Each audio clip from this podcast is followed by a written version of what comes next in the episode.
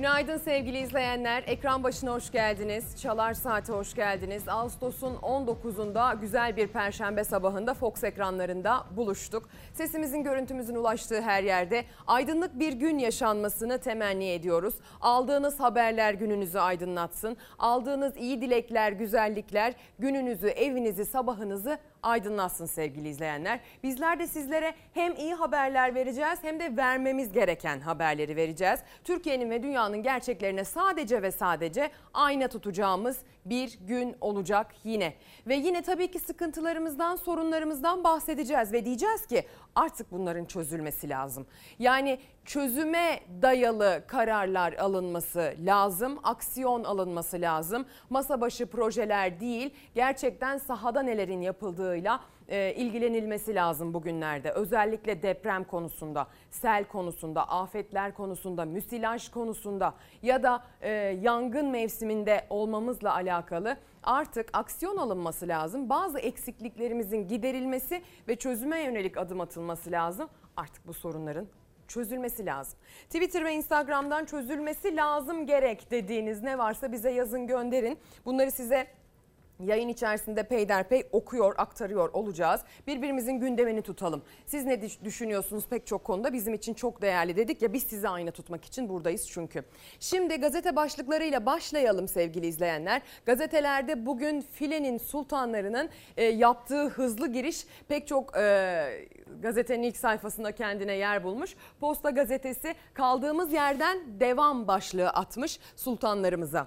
iki bin yirmi Tokyo Olimpiyatlarında beşinci olarak büyük bir başarıya imza atan Filenin Sultanları Avrupa Kadınlar Voleybol Şampiyonası ilk maçında ev sahipliği ekip, e, sahibi ekiplerden Romanya'yı üç bir yendi. yirmi altı sayıyla yıldızlaşan Ebrar Karakurt maçın en skorer ismi oldu. Millilerin ikinci maçı yarın yirmi otuzda Ukrayna'yla diyor. Ebrar'ın nezdinde tüm sultanlarımızı tebrik ediyoruz. Ungureanu bir blok daha geliyor Ebrar'dan. Ebrar Karakurt ve kazanıyoruz sevgili seyirciler. Kazanıyoruz Romanya karşısında. Avrupa Voleybol Şampiyonası'na millilerimiz fırtına gibi başladı. Filenin Sultanları ilk maçında Romanya'yı üç bir yendi. Ebrar Karakurt, sayı Ebrar. yirmi dördüncü sayımız Ebrar Karakurt. iki bin yirmi bir Sev Kadınlar Avrupa Voleybol Şampiyonası'nda dün ilk maçlar oynandı. D grubundaki A milli kadın voleybol takımımız turnuvanın ev sahiplerinden Romanya ile karşılaştı. Simge'den Hande, Hande bloğun içine bırakıyor. Hande Baladın. İlk sete ev sahibi takım iyi başladı. Setin galibi de onlar oldu. İkinci set itibariyle millilerimiz rakibine göz açtırmadı ve arka arkaya üç seti de kazanarak sahadan galip ayrılmayı bildi. Maçın en skorer ismi ise yirmi altı sayıyla milli voleybolcumuz Ebrar Karakurt oldu. yirmi altı sayıyla yüzde elli yedilik hücum performansıyla Ebrar Karakurt maçın en skorer oyuncusuydu, öne çıkan ismiydi. Filenin Sultanları'nın gruptaki ikinci maçı Ukrayna ile olacak. İki takım yirmi Ağustos Cuma günü yani yarın karşı karşıya gelecek. Ebrar'a helal olsun, Filenin Sultanları'na helal olsun. Kendileri yine bizim en ihtiyacımız olan zamanda yüzümüzü güldürerek bize büyük bir e, ruh ferahlığı, gönül ferahlığı verdiler sevgili izleyenler. Burada size iyi bir haberden bahsetme fırsatı tanıdılar bize. Bu bile benim kendi adıma kendilerine sonsuz teşekkür etmem için çok gerekli ve yeterli bir sebep açıkçası. Ama tabii ki Türkiye'nin ve dünyanın gerçeklerinden de bahsedeceğiz. Dünyanın gerçeklerine bakıldığında bugün özellikle Afganistan meselesiyle ilgili, Afganistan'da yirmi yıl sonra tekrar yönetimi ele geçiren Taliban'ın e, zulüm potansiyeliyle ilgili ve sonrasında göç potansiyeliyle ilgili bir durum söz konusu. Dünya bunu konuşuyor. Avrupa e, nasıl bu göçe dair baraj kapaklarını kapatırız? Bu baraj kapağı görevini acaba Türkiye üstlenir mi?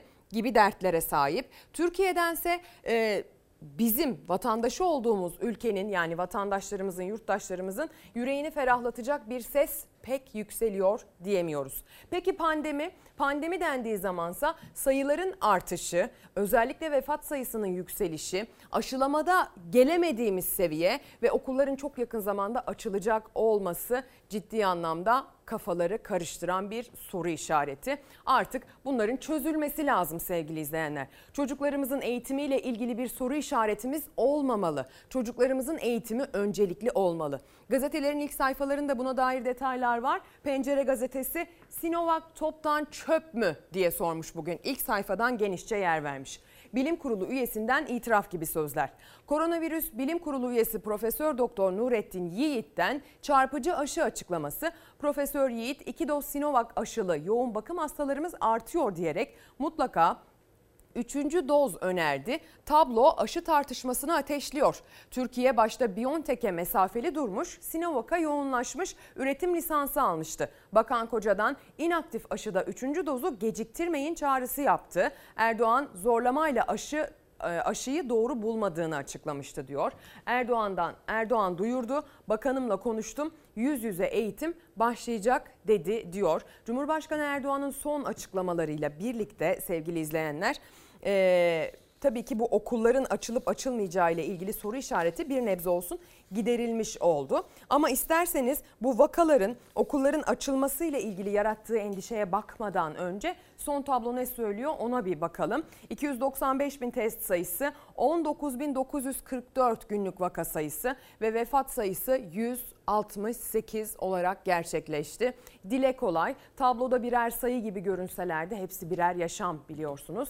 Bir de trendlerine bakıldığında bu sayıların, yani dönemsel yükseliş ve artışlarına bakıldığında e, anlamlı sonuçlar çıkarabileceğimiz e, tablolar karşımıza çıkıyor biliyorsunuz. E, ve maalesef bizi başka başka ülkeler hep çok riskli sınıfında tutmaya devam ediyorlar. Peki biz bu şartlar altında okulları nasıl açacağız? Yüz eğitim olmazsa olmazımız. Uygun koşulların sağlandıktan sonra kesintisiz bir eğitim şeklinde okulların açılması olmalı ana hedefimiz. Uzmanlar uzaktan eğitimle daha fazla devam edilemeyeceğinin farkında. Kritik tarihe altı Eylül'e geri sayım hızlandı. Ana hedef okulların açılması. Ancak normalleşme için beş bin vakanın altına inilmesi gerektiği söyleniyordu. Vaka sayıları ise şu an yirmi bin seviyesinde. Bu en kritik virajda okullar açılabilecek mi sorusu yanıtını arıyor. Cumhurbaşkanı da, Sağlık Bakanı da, Milli Eğitim Bakanı da okullar açılacak diyor. Bakanımla bu konuyu görüştük. İnşallah yüz yüze eğitimi başlatacağız. Ve yavrularımız da öğretmenleriyle yüz yüze inşallah çalışmaya başlayacak. Eğitim öğretimin başlayacağı tarihe kadar tüm okullarımızın yeni döneme hazır olacağından kimsenin şüphesi olmasın. Ama bize gelen bugüne kadar bu konuyla ilgili herhangi bir çalışma olmadı. Yüz yüze eğitim ve bunun sürekliliği tek hedefimiz. Eğitimciler hazırlıkların on sekiz günde tamamlanabileceğinden şüpheli. on beş yaş üstü hafta başında aşılanmaya başladı. Bağışıklık içinse ikinci doz ve onun da üzerinden on beş gün geçmesi gerekiyor. Kronik hastalığı olan on iki yaş üstü çocuklar için de aşılama tanımlandı. on iki yaşından büyük ve kronik hastalığı olan çocuklarımız için de aşı tanımlaması yapılmış durumdadır. Ve bağışıklığın gelişmesi için de bir on beş gün daha beklememiz gerekiyor. Yani bizim normal koşullarda altı sekiz haftaya ihtiyacımız var. Bu olmadan tek aşının korumadığını çok açık bir şekilde görüyoruz. Aşı sürecinin on iki yaşa kadar çekilmesinin en doğru yöntemlerden biri olduğunu ifade ediyor. Okulların açılmasıyla birlikte eğer bu çocuklar aşısız bir şekilde okula giderlerse hiç arzu etmiyoruz. Hastaneler artık çocuklarla ve gençlerle dolacak. Diğer ülkeler gibi tüm on iki yaş üstüne çekilmedi henüz aşılama. on beş yaş üstünün bağışıklığı da sağlanabilmiş olmayacak. Yani öğrencileri koruyacak olan yine maske ve mesafe olacak. Velilerini koruyacak olansa aşı. Velilerden talebimiz bilim adamlarının aşı konusundaki önerilerine uymaları. Bir veli şunu söyleyebilir. Ben çocuğumu aşısız bir öğretmenin okutmasına izin vermiyorum veya aşısı yapılmamış çocuklarla aynı sınıfta olmasına izin vermiyorum deme hakkına sahip. Çünkü sağlık bütün toplumu ilgilendiren bir nokta. Öğretmenlerin, okul çalışanlarının da aşılarını tamamlanması gerektiğini yineliyor uzmanlar. Eğitimcilerse çoğu okulda on sekiz günde tamamlanamayacak kadar fazla eksiklikler olduğunu söylüyor. Eğitim İş Sendikası özellikle kalabalık sınıflar için Milli Eğitim Bakanlığı'nın henüz bir adım atmadığını hatırlatıyor. Okullardaki hijyen sorununun hala devam ettiğini, çocuklarımızın kalabalık sınıflarda kapalı kırk dakikalık bir süreçte bulaş riskinin fazla olacağını, dolayısıyla sınıflardaki öğrenci sayısının kabul edilebilir seviye olan yirmi yirmi beş öğrenciye kadar indirilmesinin önemli olduğunu vurgular. Sevgili izleyenler, Cumhurbaşkanı Erdoğan'ın dün akşam yaptığı açıklamalardan detayları aktarmaya devam edeceğiz. Pek çok farklı gündem maddesine pek çok farklı yorum getirdi Cumhurbaşkanı Erdoğan. Mesela konuştuğu, konuyla ilgili yorum getirdiği durumlardan bir tanesi e, Afganistan'da yönetimi ele geçiren ve çok büyük korku yaşatan, başta oranın kadınlarına sonra da tüm dünyaya büyük korku yaşatan Taliban rejimi oldu. Cumhurbaşkanı Erdoğan E, rejimle görüşülebileceğini söyledi. Biliyorsunuz bu çok büyük tartışmalara sebep olmuştu. Konuyla ilgili bir diğer tartışma konusu oradaki askerlerimiz. Konuyla ilgili bir diğer tartışma konusu Türkiye'nin Kabil Havalimanı'nın e, güvenliğine ve muhafazasına ve yönetimine talip olması, askerlerimizin oraya gönderilme durumu. Tümüyle ilgili açıklamaları var Cumhurbaşkanı'nın. Ee, Sabah gazetesi Afgan göçüne karşı yedi yirmi dört nöbet diyerek olayın göç boyutuyla ilgili bir manşet atmış. Sınırda yirmi dört saat gözetleme ve devriye görevi yapan Mehmetçik, termal kameralar, drone, İHA ve SİHA'larla kuş uçurtmuyor. İran sınırında kaçak geçişleri engellemek için adeta bir seferberlik yaşanıyor. T S K'nın hudut namustur sloganıyla sınırı yedi yirmi dört göz hapsinde tutarken hattın hemen gerisinde binlerce özel harekat polisi ve jandarma sürekli devriye atıyor diyor. Muhalefetin yalanı A B D'den döndü denmiş bir diğer başlıkta. Kılıçdaroğlu ve Akşener'in Biden Afgan mültecilerin Türkiye'ye gönderilmesi için Erdoğan'la anlaştığı iftirası da fos çıktı. A B D'nin Ankara Büyükelçiliği anlaşma veya pazarlık iddiaları tamamen temelsiz açıklaması yaptı diyor. İlerleyen dakikalarda muhalif liderlerin verdiği son mesajlar da var bu konuyla ilgili. Onlar bu konuda ısrarlı olmaya devam ediyorlar. Biden'la yapılan görüşmede resmi bir tercüman kullanılmaması, görüşmenin devletin resmi kayıtlarına geçmemiş olması şüphenin en büyüğü olarak görülüyor muhalefet liderleri tarafından. Bir diğer gazeteden benzer bir detayla devam edelim.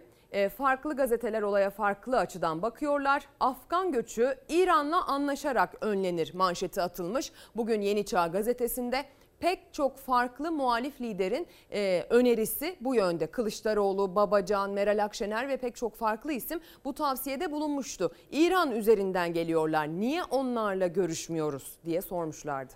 Tahran yönetiminin sınırlarını kapatması için Ankara'nın girişimde bulunmasını isteyen Akşener, en önemlisi de Türkiye'ye gelmelerinin önünü açanlar hesap vermeli dedi. Sınır güvenliğinin sağlanmasını isteyen İYİ Parti lideri, bazı tedbirler alınmadan birçok göçlerle karşı karşıya kalırız. Türkiye bu keşmekeşlik içerisinde taba- itibarını ve devlet olma iradesini kaybediyor. Asıl kınamamız gereken budur ifadesini kullandı.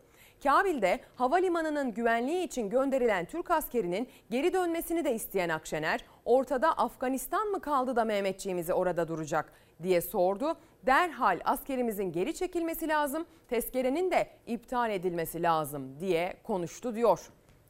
Biliyorsunuz bu konu çok ciddi tartışma konusuydu. Cumhurbaşkanı Erdoğan'ın Taliban'la görüşüp görüşmeyeceği, bu temasın uygun olup olmayacağı, e, terör diye nitelendirilen bir grupla bir devletin karşılıklı görüşmesinin ne anlam ifade ettiği hep tartışıldı.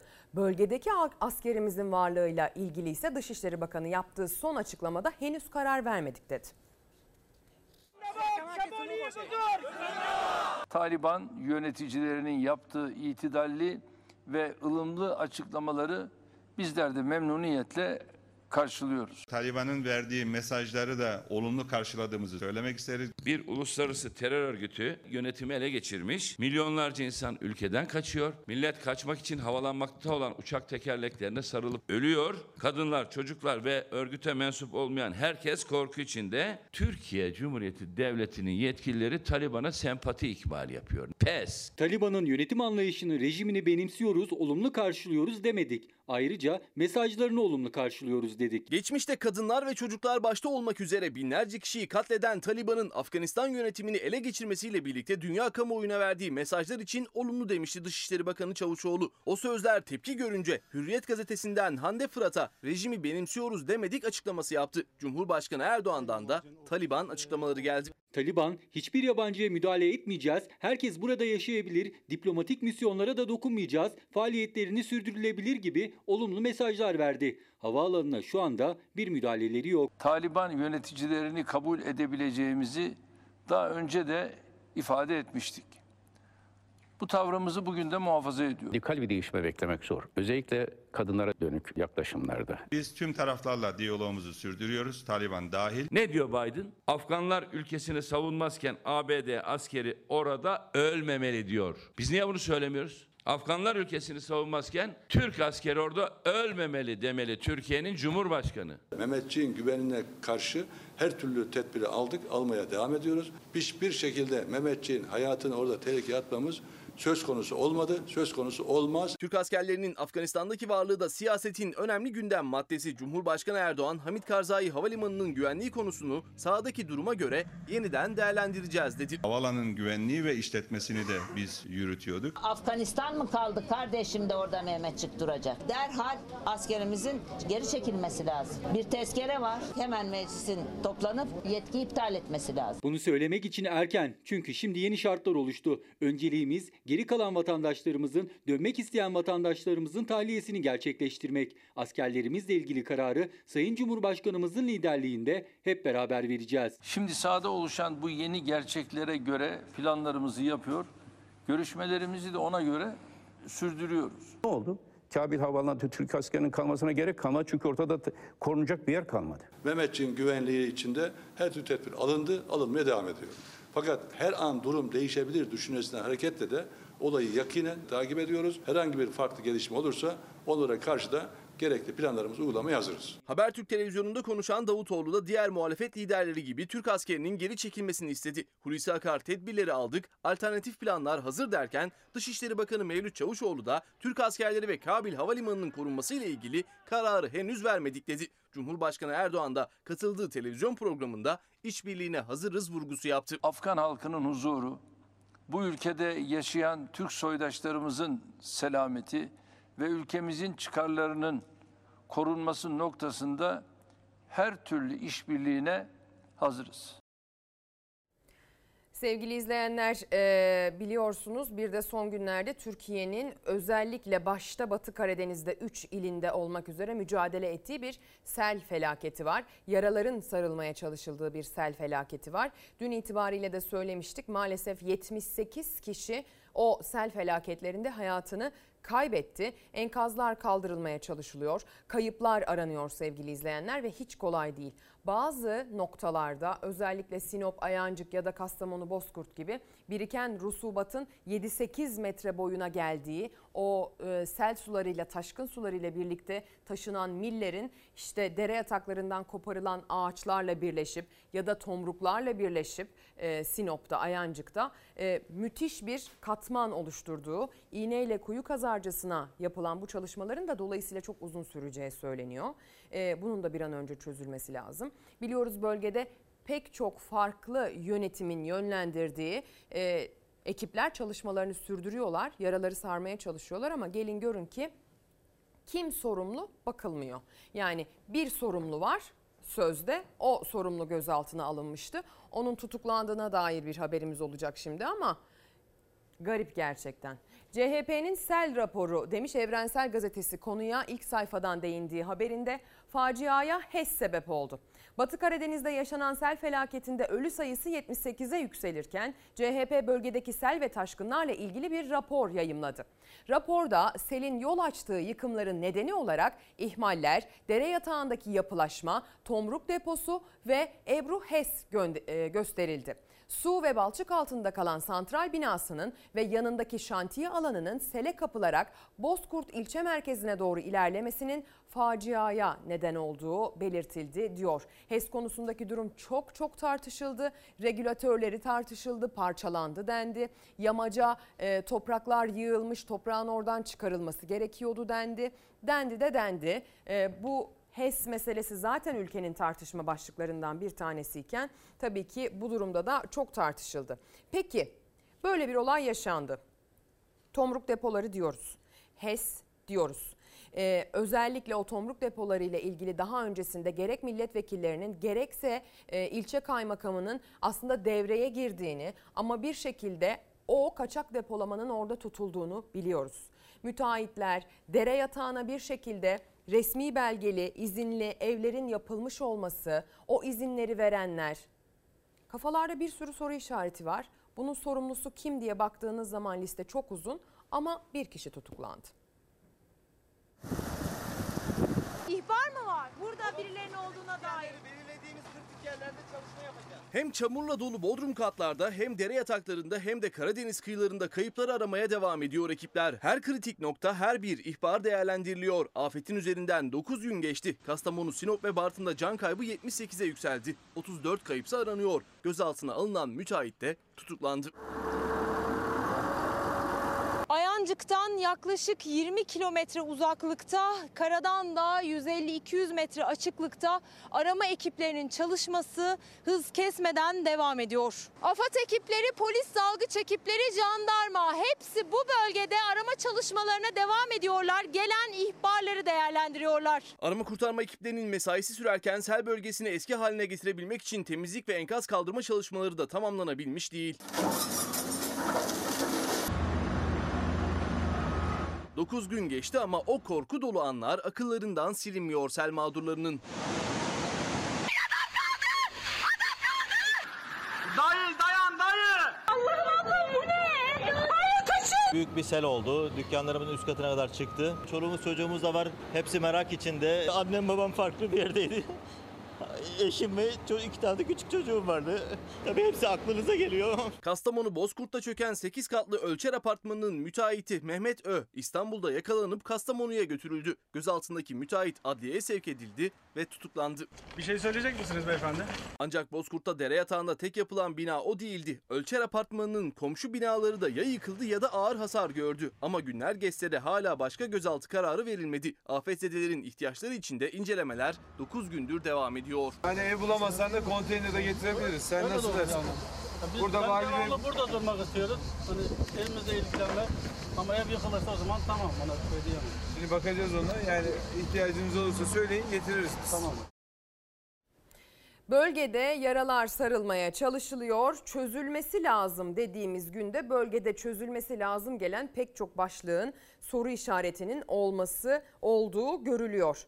Eee... Türkiye'mizin sınır kapılarından girenler ve girmeye devam edenler, eden mültecilere aşı yapılıyor mu diye merak edenler var. Bu Bozkurt'ta, Ayancık'ta, Batı Karadeniz'de yaşanan sel felaketiyle ilgili gönderdiğiniz mesajlar var. Ee, ve gönderdiğiniz mesajlar arasında çözülmesi lazım diyeceğiniz çok konu olduğunu söylüyorsunuz. Can Kaynar da onlardan birisi. E, birisi. E, Çözülmesi lazım diyeceğimiz çok konu var ama önemli soru kiminle çözeceğiz, kime güveneceğiz, çözmek için kiminle yola çıkacağız diye sormuş. Biliyorsunuz bölgede bir H E S tartışması var sevgili izleyenler. Bu H E S'in regülatörlerinin e, zarar gördüğünü havadan çekilen görüntülerle bölgenin C H P'li vekilleri ortaya koymuş. Biz de bunu haberlerimizle ekrana taşımış, sizlere yansıtmıştık. Ama gelin görün ki e, benzer isimler H E S'in çok da payı yok da dedi muhalefetten isimler. Bazı isimler sonrasında açıklanan raporlarla D S İ'nin bölgedeki kumu depolamak anlamında yaptıkları hata dolayısıyla aslında e, yaşanan felakete katkı sağladığını söyledi H E S'in. Yani olumsuz bir katkıdan söz ediyoruz tabii ki. Bu soru işaretlerinin de çözülmesi lazım. Dere yatağına ev yapmaktan söz ediyoruz. Yani Karadeniz'de sadece bu yaz üç kere sel yaşandı. Rize'de biliyorsunuz bundan önce yedi sekiz can kaybımız vardı. Lütfen yanlışım varsa beni affedin ama yanlış hatırlamıyorsam ya yediydi ya sekizdi. Yani biz artık Karadeniz'de, özellikle Doğu Karadeniz'de can kaybı yaşanmayan bir e, kuvvetli yağıştan neredeyse bahsedemez hale geldik. Ya heyelan, ya taşkın, ya sel, ya yıldırım. Bunların hepsi içinde bulunduğumuz yaz mevsimine rağmen bölgenin kuzeydoğusunda özellikle can almaya devam etti. Ancak bölgede aynı zamanda eş zamanlı olarak yıllardır bir H E S tartışması da sürüyor. Ve biz her selde dere yatağına yapılan evleri tartışıyoruz. Dere yatağına yapılan evleri tartışmaktan artık tartışan herkes çok sıkıldı. Gerçekten bu kadar bariz ve bu kadar her seferinde can alan bir sorunun bu zamana kadar çözülmesi lazım gelmez miydi sevgili izleyenler? Cumhurbaşkanı Erdoğan dün akşam yaptığı açıklamada dikey mimariye tevessül etmeyin, aşırı yüksek binalar yapmayın, bunları defalarca yaşadığımız halde herkes bildiğini okuyor diyor. Herkes bildiğini okuyordan benim anladığım kişiler kendi kararlarını kendi veriyorlar. Binanın yüksekliğiyle ilgili, binanın nereye yapılacağıyla ilgili. Peki bir ülkenin devleti, bir ülkenin yönetenleri hukuki olarak kurallarıyla, kaideleriyle bölgeye göre uyarlanmış, düzenlenmiş kurallar, kaidelerle bir çerçeve çizmek durumunda değil midir? Bu çerçeve çizildikten sonra bölgedeki gerek yerel yönetimler, resmi izinleri veren, damga mühür işine bakan ya da orada e, müteahhitlik yapan, inşaat mühendisliği yapan, neyse yani bu mesleğin erbapları bu inşaatları yaparken e, o kurallar, kaideler çerçevesinde sınırlanmalı değiller mi? Yani kişilerin insafına, inisiyatifine mi, inisiyatifine mi kalmalı bu iş, yoksa çerçevesi, kuralı, kaidesi belli mi olmalı? Ee, bu çözülmesi lazım gelen bir sorun değil mi artık?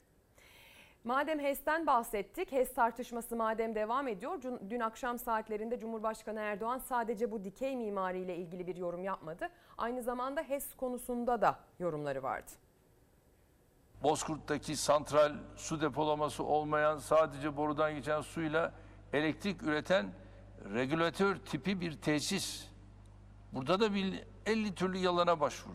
Keban Barajı, Atatürk Barajı gibi böyle milyarlarca ton su toplanan baraj. Yani bir defa böyle bir yani boru sistemiyle suyun nakledildiği bu olayda patlama ya da kapakların açılması nedeniyle taşkına sebep olması zaten mümkün değil. Bunun da bütün video çekimlerin her şeyini bu olayların olduğu süre boyunca zaten gösterdik. Ve ben bu yönüyle şahsen sosyal medyaya olumlu bakmıyorum. Ve sosyal medyayla olan bu noktadaki mücadelemizi de bu yalanları sebebiyle sürdüreceğiz. Vatandaşlarıma tavsiyem de bu yönde olacak. Üstelik bu yalan ve iftira kampanyasının en başında da muhalefet adına konuşan siyasetçiler, milletvekilleri bulunuyor. Yalandan başka hiçbir şey konuşmayanlar sosyal medya mecralarını da adeta kendilerine yuva edinmiştir.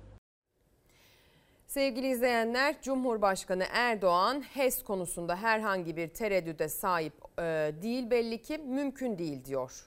Ee, zarar vermiş olması. Tabii ki bir e, bilimsel çıktı olacaktır orada. Ne olmuş, ne bitmiş, bir bilirkişi belki de gidecektir, bakacaktır. Belki bu konuda bir soruşturma açılacaktır.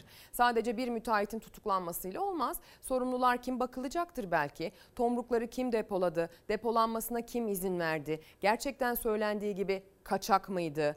Müteahhitler, dere yatağına ev yapılmasına izin verenler. Ya da belki de şöyle bir sonuca varılacak. Dere yatağına ev yapılmasını engelleyen bir kural, kanun yok ki.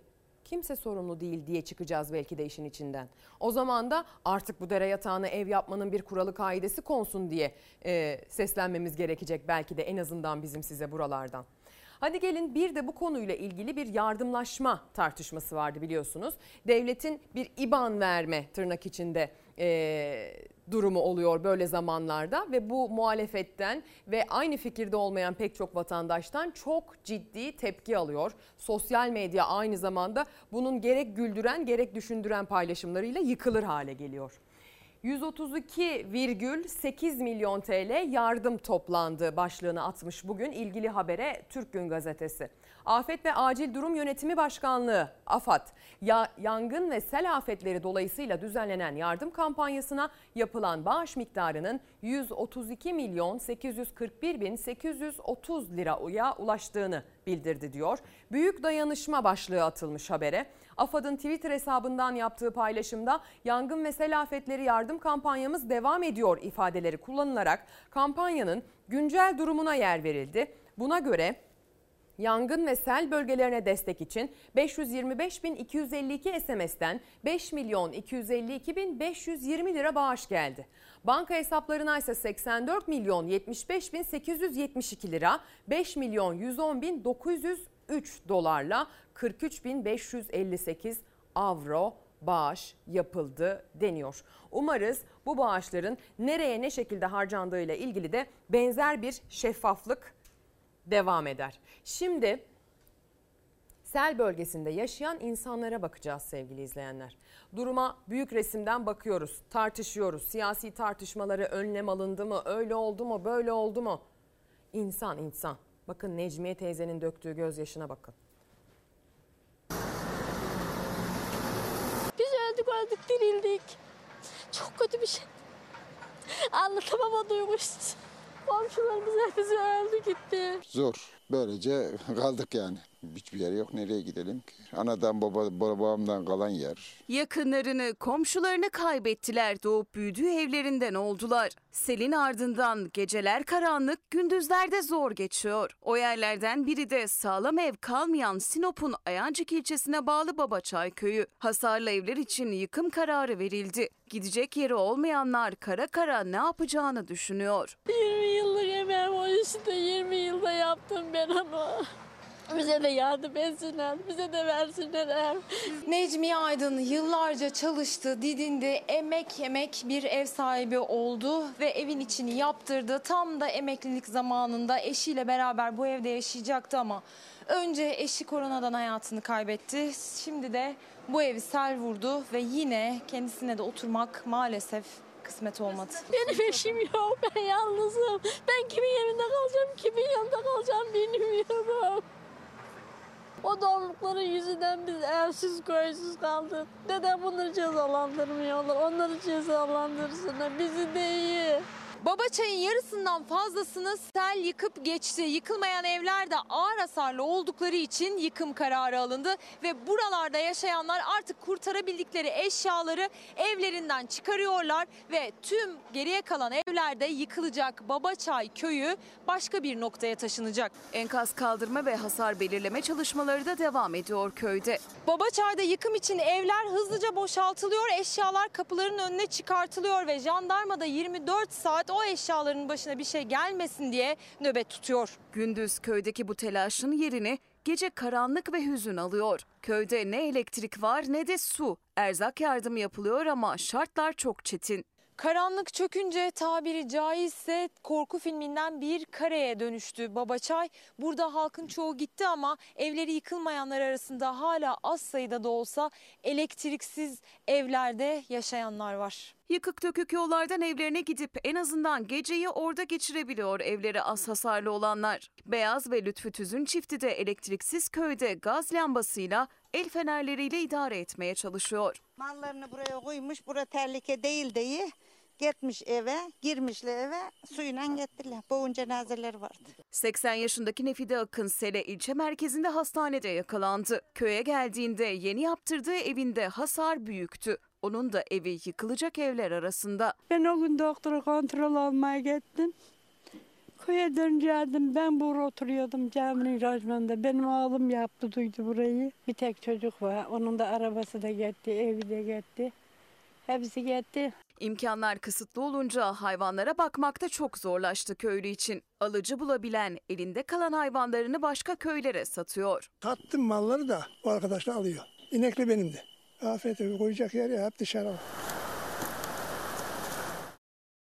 Hayatlarının altı üstüne geldi sevgili izleyenler. Resmen böyle yaşandı ve gördüğünüz gibi bu insanlar genç değiller. Bu insanlar hayatlarına yeniden o gençliğin enerjisiyle başlayabilecek gibi de görünmüyorlar yaşadıkları bu büyük yıkımlarla. Canlarını kaybettiler, eşlerini, dostlarını kaybettiler, komşularını, kimisi evladını kaybetti, kaybını hala bulamıyor. Kimisi anne babasını kaybetti, kimisi eşini kaybetti, kimisi dostunu kaybetti. Az değil gerçekten yaşananın e, maddi ya da manevi boyutu hiç azımsanacak cinsten değil. Dolayısıyla bu hassasiyetle bölgedeki vatandaşın çözümlerine yaklaşmak lazım. Sorunlarını çözmek lazım ve bu hassasiyetle yaklaşmak lazım sevgili izleyenler. Çok hassas olduğumuz bir konu son dönemde bugün hava nasıl olacak konusu. Maalesef içinde bulunduğumuz iklim krizi bugün hava nasıl olacak sorusunun cevabını şu hale getirdi. Yani bu soruyu değiştirdi aslında. Bugün havada bize mağduriyet yaratacak bir uyarı var mı? Artık günlük hava durumunun e, sorusu belki de bu şekilde sorulur hale geldi maalesef. Hemen sıcaklık uyarılarıyla başlamak istiyorum. Güneydoğu Anadolu bölgesinde, Ege bölgesinin güneyinde ve batısında sıcaklıklar oldukça yüksek. Ancak kendi normallerinin çok üzerinde bir durum söz konusu değil. Ancak uyarı gerektiren termometre değerleri bölgelerin kendi normalleri içerisinde var. O yüzden günün en sıcak saatlerinde çocuklar, hastalar, yaşlılar başta olmak üzere lütfen kendinizi bu güneşin yakıcı ve zararlı etkisinden koruyacak şekilde giyinin ve davranın. Yağışlardan bahsedeceksek eğer kuzeye çıkmamız gerekiyor. Bugün Batı Karadeniz'de havanın yağışlı olması bekleniyor günün ilerleyen saatlerinde. Bakın bölgede zaten toprak suya doydu. Heyelan riskiyle karşı karşıya olunan pek çok yamaç var. Topografik olarak Karadeniz'in e, heyelana çok açık bir e, özelliğidir bu özellikleri var. Dolayısıyla hem Batı Karadeniz'de hem Doğu Karadeniz'de yağışa karşı e, heyelan riskine ve taşkın riskine karşı lütfen tedbirli olalım diyeceğiz. Batı Karadeniz'de ve Marmara bölgesinin kuzey hattında Trakya'nın kuzeyi, İstanbul, Kocaeli, Sakarya şeklinde Batı Karadeniz'e uzanan bir yağış çizgisi var. Burada İstanbul'da bugün peyderpey bulutları görecek, yağış geçişlerini görecek. Yine Trakya'nın kuzeyi de benzer şekilde, Marmara bölgesinin güneyinde yine aynı şekilde hafif yağış geçişleri görülebilir bugün. Ancak Batı Karadeniz akşam saatlerinden itibaren Marmara'ya sınır olan illerden başlamak kaydıyla kıyı şeridinde kuvvetli sağanak yağış alabilir kısa süreli. Şimdiden bilmekte fayda var. Sıcaklıklar genellikle normallerde seyrediyor sevgili izleyenler. Ama işte bazı bölgelerin normalleri uyarı yapmayı gerektiriyor içinde bulunduğumuz süreçte. Devam edeceğiz. İlerleyen dakikalarda e, yarının havasına da bakalım isterseniz. Şimdi bakalım mı yönetmenim? Şimdi bakalım Cuma'nın havası nasılmış? Cuma'nın havası yine kuzeyde yağıştan söz ediyor. Cuma'nın özellikle Marmara özelinde, Batı Karadeniz özelindeki yağışları geceden sabaha etkisini yitirecek. Gün içerisinde çok devam etmeyecek yağışlar. Yani Cuma dendiği zaman yirmi dört saatlik bakıldığı için, haritamda yirmi dört saatlik olduğu için böyle görünüyor durum. Doğu Karadeniz'de, Doğu Anadolu bölgesinin kuzeyinde Cuma günü hava yine yağışlı olacak. Ee, bölgede zaten hali hazır da bir suya doygunluk söz konusu. Lütfen tedbir almaya dikkat. Sıcaklık konusundaysa Cuma itibariyle Akdeniz bölgesinde de bir artış söz konusu. O yüzden bu konuya da dikkat çekmekte fayda var. Güneydoğu Anadolu bölgesinde aynı zamanda bugünlerde rüzgar da zaman zaman fırtına şeklinde esiyor ve kuvvetli. Bunun da bilgisini vermiş olalım. İstanbul'da sıcaklıklarsa bugün yarın biraz olsun Poyraz'ın etkisiyle nefes almaya imkan sağlayacak şekilde olacak. Onu da yeri gelmişken söyleyelim. E, havalardan bahsederken artık rüzgarın yönünden, sağanak yağıştan bahsediyoruz. Bir de diyoruz ki yangın riski oluşturabilecek şekilde rüzgar var. İşte kuzeyden geliyor, kuru geliyor, havadaki nemi düşürüyor, e, zemini e, büyük yangınlara hazırlıyor adeta tırnak içerisinde. E, içinde bulunduğumuz bu süreçte çünkü Türkiye hiç bulun, görmediği yangınları gördü sevgili izleyenler. Orada da hala yaralar tam olarak sarılmış değil. Az evvel Necmiye teyzenin gözyaşlarını izlediniz. Orada da hala teyzelerimiz, ablalarımız, insanlarımız gözyaşı döküyor. Bizim çaya, dondurmaya ihtiyacımız yok. Benim bir oğlum yangından kaçarken kaza yaptı, düştü. O halde çalışmaya gidiyor. Ekmek davası, ekmek. Bir kilo makarna, bir kilo pirince ihtiyacımız yok. Yeşilliğimiz gitti bizim, ormanımız, ekmek teknemiz gitti bizim. Gözyaşları içinde anlattı derdini İYİ Parti lideri Meral Akşener'e. Muğla'yı adeta cehenneme çeviren yangından canlarını son anda kurtardılar ama o yangında zeytinliklerini, ormanlarını yani geçim kapılarını kaybettiler. Bir gün peçimizde durmayın, on beş sene durun peçimizde, on beş sene. Bize ekmek teknesi lazım, bize geçim lazım. Anlayın halimizden, anlayın derdimizden. Balımız bitti, yağımız bitti, zeytinimiz bitti. Biz ne yapacağız düşünüyoruz. Yani nasıl yapacağız? İYİ Parti lideri Meral Akşener günlerce alevlerin esir aldığı ormanların, evlerin küle döndüğü Muğla'daydı. Yangın doğaya, canlılara büyük zarar verdi. Köylülerin geçim kaynaklarını da kül etti. Biz şu an kekikten, zeytinden, maldan, her şeyden mağduruz. Biz bir şey değil ama gelecek çocuklarımızın hayatı bitti. Şu çökertme elli yıl geri kaldı, elli yıl. Muğla'nın köylüleri geçimlerini zeytin, bal ya da hayvancılıkla sağlıyordu. Ellerinde, avuçlarında bir şey yok. Gelecekten endişeleri var. Gençliğimiz, çocukluğumuz burada yandı. Şu an en büyük korkumuz buralara oteller yapılması. O zeytinlerimiz gitti. Benim oğlum yara bere içinde çalışmaya gidiyor, ekmek davası. Üretmeye hazırsınız. Evet. Bu yangının sonuçlarıyla baş etmeye de hazırsınız. Hazır, evet. Ama devleti yönetenler arkanızda duracak. Ağlara bunların tamamını böyle şöyle yapa yapa ileteceğim. Muğla'da yangın bölgesindeki köylülerin taleplerini not aldı Akşener. Yetkililere ileteceği sözünü verdi. Bölgeye gidince aklımıza Rus uçakları geldi sevgili izleyenler. İsterseniz Rusya'ya doğru da gidelim. Orada bir uçak düştü. Motoru alev alan nakliye uçağı yere çakıldı. Ha.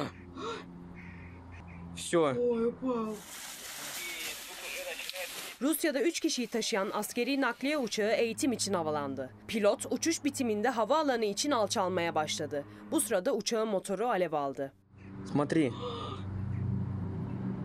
Çevredekilerin şaşkınlıkla izlediği olayda uçak çok geçmeden yere çakıldı. Dumanlar gökyüzüne ulaştı.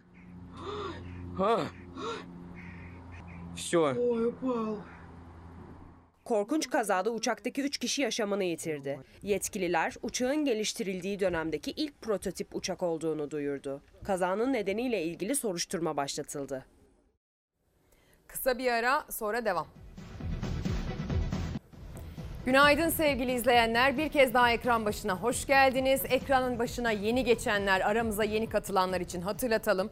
Takvim yaprakları bugün on dokuz Ağustos'u gösteriyor. Güzel bir perşembe sabahından sesimizin, görüntümüzün ulaştığı her yere günaydınlığı dileklerimizi iletmeye devam ediyoruz. Çözülmesi lazım dediğiniz ne varsa yazıp gönderiyorsunuz. Başlığımıza yüksek bir rağbetiniz söz konusu. Reklam arasında da uzun uzun bakma fırsatım oldu. İlerleyen dakikalarda bolca mesaj okuyacağız. Bir de bolca gazete okuyacağız sevgili izleyenler. Koronavirüs vaka sayısı ve aşılamadaki son durumla devam edeceğiz. Evrensel Gazetesi ilk sayfasından koronavirüs pandemisine dair bakın nasıl bir detay aktarmış.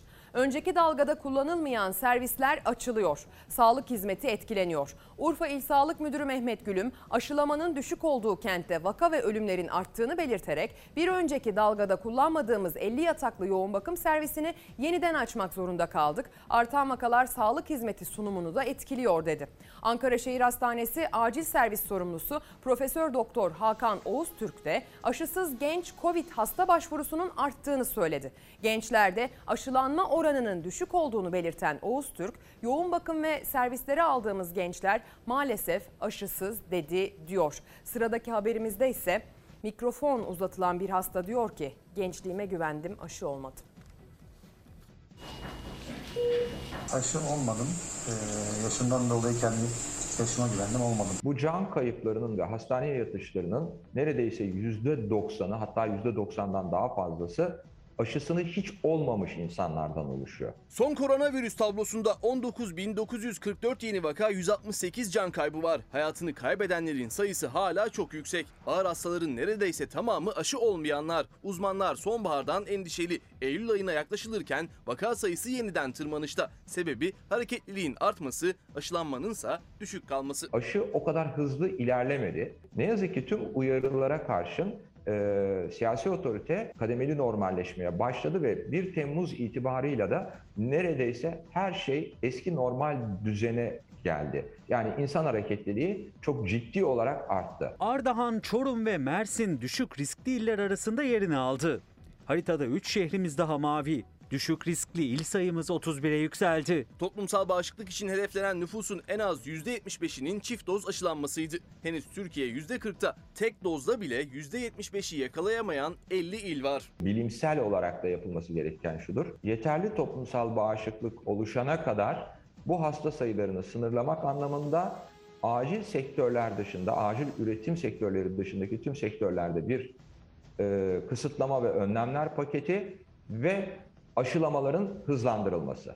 Yani şu anda bunun yapılması gerekiyor. Türkiye işini gücünü aksatmasın, sokakta hayatın hakkını versin diye biz ilk dozları, eksik aşıları hızla tamamlamaya hazırız. Sağlık Bakanı iki doz Sinovac aşısı olanlar için de üçüncü doz aşı çağrısını yeniledi. iki doz inaktif aşı olmuşsanız, üçüncü doz uygulamayı geciktirmeden yaparak koruma seviyemizi yükseltmemiz gerektiğidir. Aşılama böyle yavaş giderse tedbirler yeniden gündeme gelebilir. Sağlık Bakanı da o günleri Türkiye işini gücünü aksatmasın diye aşıları tamamlamaya hazırız diyerek hatırlattı. Hala nüfusunun yarısına bile tek doz aşı uygulayamayan iller var. En düşük oran yüzde kırk sekiz virgül altı ile Şanlıurfa'da. Sağlık Müdürü ildeki son durumun alarm verdiğini söyledi. Sabahtan da elli yataklı Esentepe'deki yoğun bakımımızı açtık. Geçen dalgada, geçen pikte hazırlanmış ama kullanılmamış bir yerdir. Bu e, dalgadaki sayılar e, bizi sağlık sistem e, hizmet sunumumuzu e, etkileyecek boyutlara ulaşınca e, o yeri aşmak zorunda kaldık. Aşınızı olun, tek silahımız aşı olmaktır. Kardeşim elli bir yaşındaydı. Hayatı hep zorluklarla savaşarak geçti. Aşı olmadı. Koronayla da savaşırım zannetti. Dün hayatını kaybetti. Korona savaşçı dinlemiyor. Ekonomi profesörü Zeynep Ökten'in acısını yazdığı bu satırları Sağlık Bakanı Koca yaptığınız uyarı için sağlık çalışanları size minnettar diyerek paylaştı. Çünkü acı da aşının etkisi de ateş düşünce anlaşılıyor. Aşı olmadım toplumdaki sosyal medyadaki kanı maalesef. Bu pişmanlığı hastaneye yattıktan sonraki süreçte hastaların hemen hepsi ve çevreleri bunu hissediyorlar. Sevgili izleyenler, koronavirüs mücadelesi savaş dinlemiyor, savaşçı dinlemiyor maalesef. Eğer genetik olarak yatkınsanız, genç de olsanız bazen o virüs sizi alt edebiliyor. O yüzden lütfen e, bu anlamda ödevimizi yerine getirelim. Sağlık Bakanı öyle dedi biliyorsunuz, bu bir ödev dedi. E, Cumhurbaşkanı Erdoğan zorlamayla olmaz dedi, ancak okulların açılmasına beş kala, hani lafın gelişi beş kala tabii ki, e, bu konu çözülmesi lazım. Özlem Erten Orçun çözülmesi lazım başlığına göndermiş. Okullar açılırken aşı olmayanlara karşı neler yapılacak? Doğal afetler karşısında çaresiz kalmak yerine doğa ile uyumlu yaşamayı öğrenmek için tedbirler alınmalı. Göç sorunu ülkemiz için büyük bir tehlike. Bu konuda somut adımlar görmek istiyoruz demiş. Çözülmesi lazım diyor. Pek çok fazla mesaj gelmiş bu konuyla ilgili. Bugün üçüncü aşımı olmaya gidiyorum diyen Süheyla Hanım ekran başında. Şifa olsun efendim. Tablo bu kadar kötüyken yasaklar neden geri gelmiyor diye soran izleyicimiz ise Kutlay Özcan yetmiş bir rumuzuyla bize Instagram'dan yazmış. Bir de Ee, sevgili izleyenler, bir tartışma var biliyorsunuz, erken seçim tartışması. Kağıt, üze, kağıt üzerinde bakıldığında e, iki bin yirmi üçü işaret ediyor aslında seçim takvimi. E, iktidara baktığımızda, iktidarın ittifak ortaklarına baktığımızda da aslında iki bin yirmi üç diyorlar. Ama muhalefet ısrarla daha erken bir seçim olması gerektiğini söylüyor, o habere bakacağız. Karar Gazetesi'nin ilk sayfasında İyi ama kime göre yalan başlığı atılmış. Deva Partisi lideri Ali Babacan'ın sözlerine yönelik. Hükümetin hazırlığını yürüttüğü sosyal medyada yalan haber yayanlara beş yıla kadar hapis tasarısı tartışma yarattı. Düzenleme gerekli ama bir paylaşımın yalan olup olmadığına kim karar verecek eleştirileri yükseldi. Muhalefetin sansür tepkisini gösterdiği sosyal medya düzenlemesinde yalan haber yapana ve yayana beş yıla kadar hapis cezasını öngören madde eklenmesi kriterin nasıl belirleneceğine ilişkin soru işaretleri oluşturdu. Babacan da ifade özgürlüğüne yönelik kısıtlamaya yeni kapı açılacağına vurgu yaptı. Geçen yıl sosyal medya gerekçe gösterilerek beş yüzden fazla kişi gözaltına alındı. Paylaştığı haberden haksız tutuklanan yüzlerce insanın olduğu ülkede daha ne kadar ileri gideceksiniz sorusu sormuş Deva Partisi lideri Sayın Babacan sevgili izleyenler. Hadi gelin e, siyasetin erken seçim tartışmasına bakalım. Bir de e, olası bir seçime hazırlık yapıldığı yönünde bir tartışma söz konusu. İddiaya göre e, ittifakın e, ortağı M H P bir baraj düşürülmesiyle ilgili teklif yöneltti.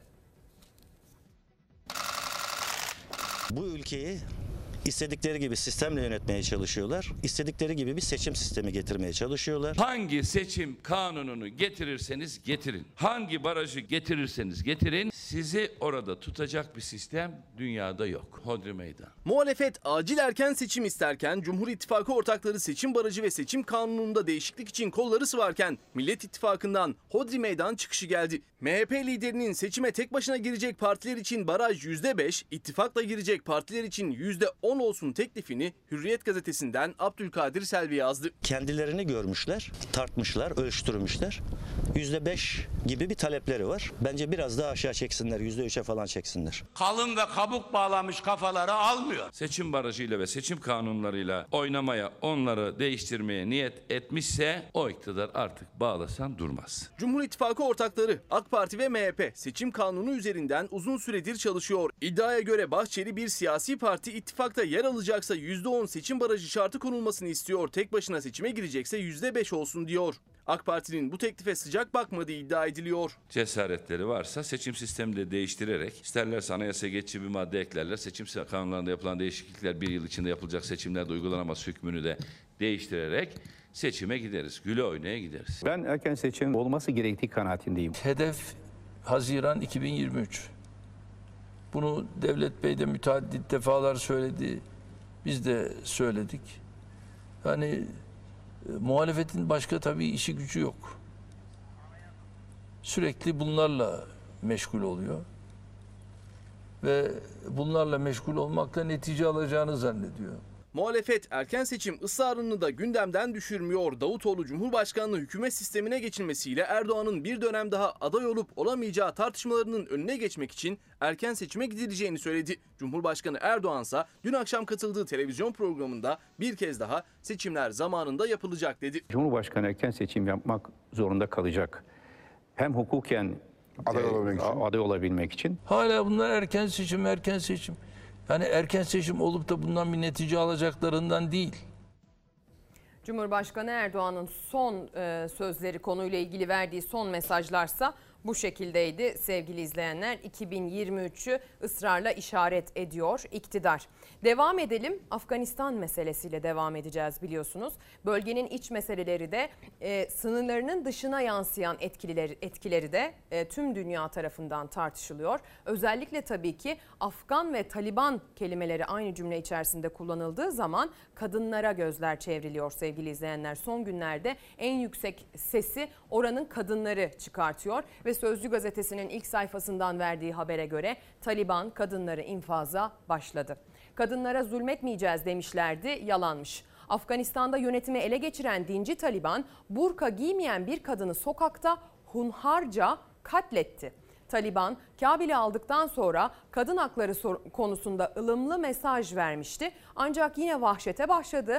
Ta- Takar'da bir kadın burka giymediği gerekçesiyle katledildi. Bir infaz haberi de Kabil'den geldi. Talibancıların dört çocuklu fakir bir kadını kendilerine yemek yapmadığı için dövüp el bombası atarak öldürdüğü duyuruldu. Taliban kadını sokakta öldürdü diyor Sözcü gazetesinin ilgili detayı. Biliyorsunuz orada yaşayan Türk vatandaşları da var. Onların Türkiye'ye tahliyesiyle ilgili de bir çalışma yürütülüyor ve oldukça yoğun ve başarılı bir çalışma olduğu sonuçlardan gözleniyor sevgili izleyenler.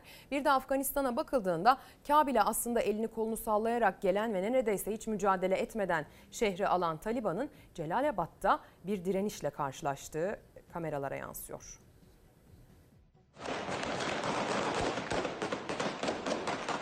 On binlerce kişi kaçtı, Kabil direnmeden teslim oldu ama Celalabad'da halk Afganistan bayrağını indiren Taliban'a karşı sokaklara döküldü. Talibansa kalabalığın üzerine ateş açtı. Afganistan'da yirmi yıl sonra Taliban'ın iktidarı ele geçirmesiyle başlayan kaos ve dram büyüyor. Kabil havalimanı ve sokakları hala kaçmaya çalışan insanlarla dolu. Celalabad şehrinde ise yüzlerce kişi Taliban'ın resmi kurum ve meydanlarda ülke bayrağını indirmesine karşı sokağa döküldü.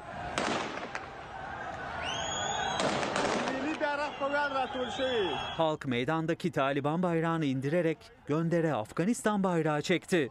Taliban militanları protestoya ateş açarak yanıt verdi. Gösteride üç kişi yaşamını yitirdi, on iki kişi yaralandı.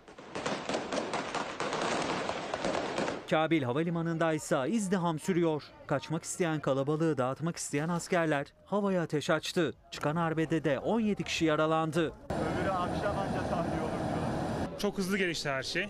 Yani Taliban'ın Kabil'e girmesi. Her şey bir günde oldu. Biz de hemen elçiliğimize ve dışişlerine ulaştık. Sağ olsun askerimiz de bize yardımcı oldu. E, şu anda güvendeyiz ve inşallah uçacağız memleketimize. Afganistan'daki Türk vatandaşlarının tahliyesine yönelik çalışmalarda tüm hızıyla sürüyor. Taliban'ın Kabil'de kontrolü sağlamasının ardından Türkiye'ye dönmek için başvuruda bulunan iki yüzü aşkın Türk ve Afgan vatandaşı, Türk Hava Kuvvetleri'ne ait dev nakliye uçağıyla Kabil'den havalandı. Ben aileme beraber Türkiye'ye gideceğim. Türkiye devleti çok teşekkür ederiz. Taliban dönemi öncesi Afgan kadınların yaşadığı çaresizlik NATO Genel Sekreteri Stoltenberg'in basın toplantısına da yansıdı. bin dokuz yüz doksan yedi yılında Taliban baştayken iki kez kırbaçlanan gazeteci Laylum Atsadit Stoltenberg'e soru yöneltirken gözyaşlarını tutamadı. To ask as a woman, please don't recognize the Emirate Islamic Taliban without any condition. Please don't recognize the Taliban and don't put us again the same situation. Afgan kadınların dramına karşı devletler sessiz ama Almanya ve İngiltere'de binlerce kişi Afganistan'da hayatı tehlikede olanların tahliye edilmesi için gösteriler düzenledi. iki bin yirmi birin dünyasında bu koşullarda bir ülkede kadınlara böyle bir yaklaşım. Dünya buna sessiz kalmamalı sevgili izleyenler. Uluslararası toplum bu konuda elini taşın altına koymalı. Tabii ki bir tarafa bakıyorsunuz can derdinde, diğer tarafa bakıyorsunuz bir şekilde göçmenler konusunda e, tedbir alınmaya çalışılıyor. Biz tabii ki kendimizi ayrı tutuyoruz bu konuda. Biz zaten bu konuda bir e, depo alanı haline gelmiş durumdayız. Zaten bu konuda bir sınır aşımı yaşıyoruz. Bunun etkilerini vatandaş çok ciddi sokakta yaşıyor. Dolayısıyla Türkiye'den yükselen göçmene yönelik tepkileri ayrı bir e, parantez içinde değerlendirmek gerektiğini düşünüyorum. Çünkü çok haklı gerekçeleri var ama gelişmiş ülkelere baktığınızda asla hiçbir şekilde ülkelerinde böyle bir sığınmacı, barınmacı istemedikleri ya da en azından işlerine geleni almak istedikleri gibi bir manzara var yine. Şimdi isterseniz sel bölgesine ve o bölgedeki tomruk tartışmasına gidelim. Sinop Ayancık'ta yaşanan felaketin boyutunu büyüten o kaçak tomruk depoları ile ilgili bakın bölgenin vekillerine söylüyor. Şöyle bir iddia var. Buradaki köprüleri tomrukların yıktığı iddiası. Bizim son on dokuz yıldır yaptığımız altyapı projelerinde zaten böyle afetlerden pek etkilenmiyor. Etkilenen köprülerin çoğu yıllar önce yapılmış köprüler. Madem eskiydi köprüler, devlet olarak bu eski köprüleri bu vatandaşı buraya bize esir etmeselerdi. Yüzlerce belki binlerce tomruğun sele kapılıp burayı vura vura vura bir güç darbeyle yıktığını herkes gördü. Taşıyor, köprü taşıyor. Tomruk sorusuna yanıt vermeyip köprüler eski diyen Ulaştırma Bakanı Adil Kara İsmailoğlu'na tepki gösterdi. C H P Sinop Milletvekili Barış Karadeniz, tomruk deposunun yerinin değiştirilmediğini, felaketin göz göre göre geldiğini söyledi. Bu e, tomruk deposunun biz e, e, yıllar öncesinden söyledik. iki bin on üç yılıydı. Burada bu olmaz. Ufak bir sel anında bu Ayancığı mahveder bunlar demiştik. Burada kusur var, ihmal var. İhmal çünkü söylenmiş bir şeyler var. Tam ortadan ikiye ayrılan, yıkılan köprünün üzerinde bile tomruklar var. Taşkınla birlikte depolardan otuz beş bin tomruk sürüklendi. Selin şiddeti arttıkça o tomruklar köprüleri tıkadı, binaların duvarlarını parçaladı. Sadece ilçe merkezlerinde değil, Karadeniz'de de tomruk adacıkları oluştu. sekiz tekne ve dalgıçlarla temizlik sürüyor. Dere yatağına kurulan tomruk deposunun bulunduğu Babaçay'dan kırk beş kilometre uzaklıktayız ve tomruklar buraya kadar sürüklenmiş. Nasıl? Nasıl? İşte bu ihmal iddiası günlerdir yanıtını arıyor. Sinop Ayancık'ta tomrukların depolandığı yer dere yatağı. Faciadan sonra bile o depoların taşınıp taşınmayacağı hala net değil. Şu an için tomruk depoların durumu ile ilgili herhangi bir karar vermedik ama büyük ihtimalle taşınırlar yani. Daha değerlendirmedik. Vali Bey demiş ki herhalde kalkar oradan. Herhaldesi yok, o oradan kalkacak. Vali Bey'in böyle bir açıklama şansı yok. Çünkü buradaki büyük zararın neden olduğu belli. Plansız işler bizim başımıza dert açıyor. Bu plansızlığın sebebi, sorumlusu, kaynağı araştırılacak mı, soruşturulacak mı? Buna dair bir sorumlu bulunacak mı? Bundan sonrasında çözülecek mi bu sorun? Yani o tomruk depolarının yeri tayin edilirken, seçilirken yağışa, heyelana, e, taşkına göre bir planlama yapılacak mı? İşte bunları çok çok merak ediyoruz sevgili izleyenler. Şimdi bir yayın konuğumuz olacak. Kadın bir siyasetçiyi konuk edeceğiz sevgili izleyenler. Kendisi hem sahada hem doğa hakları ile ilgili çalışmalarda çok aktif rol alan birisi. Aynı zamanda da C H P Genel Başkan Yardımcısı, insan haklarından sorumlu Genel Başkan Yardımcısı. Dolayısıyla karşımızda haklardan sorumlu bir Genel Başkan Yardımcısı, üstelik kadın bir siyasetçi bulmuşken Afgan kadınları ile ilgili durumu da kendisine soracağız. Bölgede, kendi bölgesinde ve Türkiye'de yaşanan tarıma ve doğaya dair sorunları da kendisine sorma fırsatımız olacak. Sayın Gülizar Biçer Karaca yayın konuğumuz.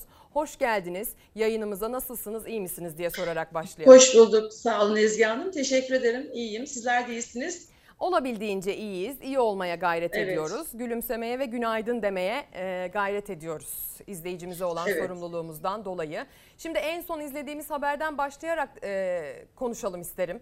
Ee, içinde bulunduğumuz bu dönemde peş peşe bir sürü felaket yaşadık ve bu felaketlerin hepsi bize şu soruyu sordurdu: ne kadar hazırlıklıydık? Tabii ki bunlar doğal afet çerçevesinde değerlendirildi ama doğal afetlerin e, tahribatının artacağı da bilimsel olarak ortaya uzun yıllar önce konmuştu. E, hazırlıklı evet. mıyız? Ne yapmalıyız? Sorumlusu kim sorusunun cevabını e, soruşturuyor muyuz sizce yeterince? Elbette ki soruşturmuyoruz. Geçtiğimiz günlerde biliyorsunuz on yedi Ağustos'un yıl dönümüydü. on yedi Ağustos'un üzerinden onca yıl geçmiş olmasına rağmen nasıl ki on yedi Ağustos'un sorunlarını soruşturmamışsak, gerçek sorunları ortaya koymamışsak, gerçek nedenlerini ortaya koyarak çözüm üretme noktasında bir adım bile ilerleyememişsek maalesef bu doğal afetlerin de varlığını kabul ederek bu doğal afetlere karşı tedbir almak, e, ön tedbirlilik ilkesini hayata geçirebilmek e, şu an için de hala mümkün değildir.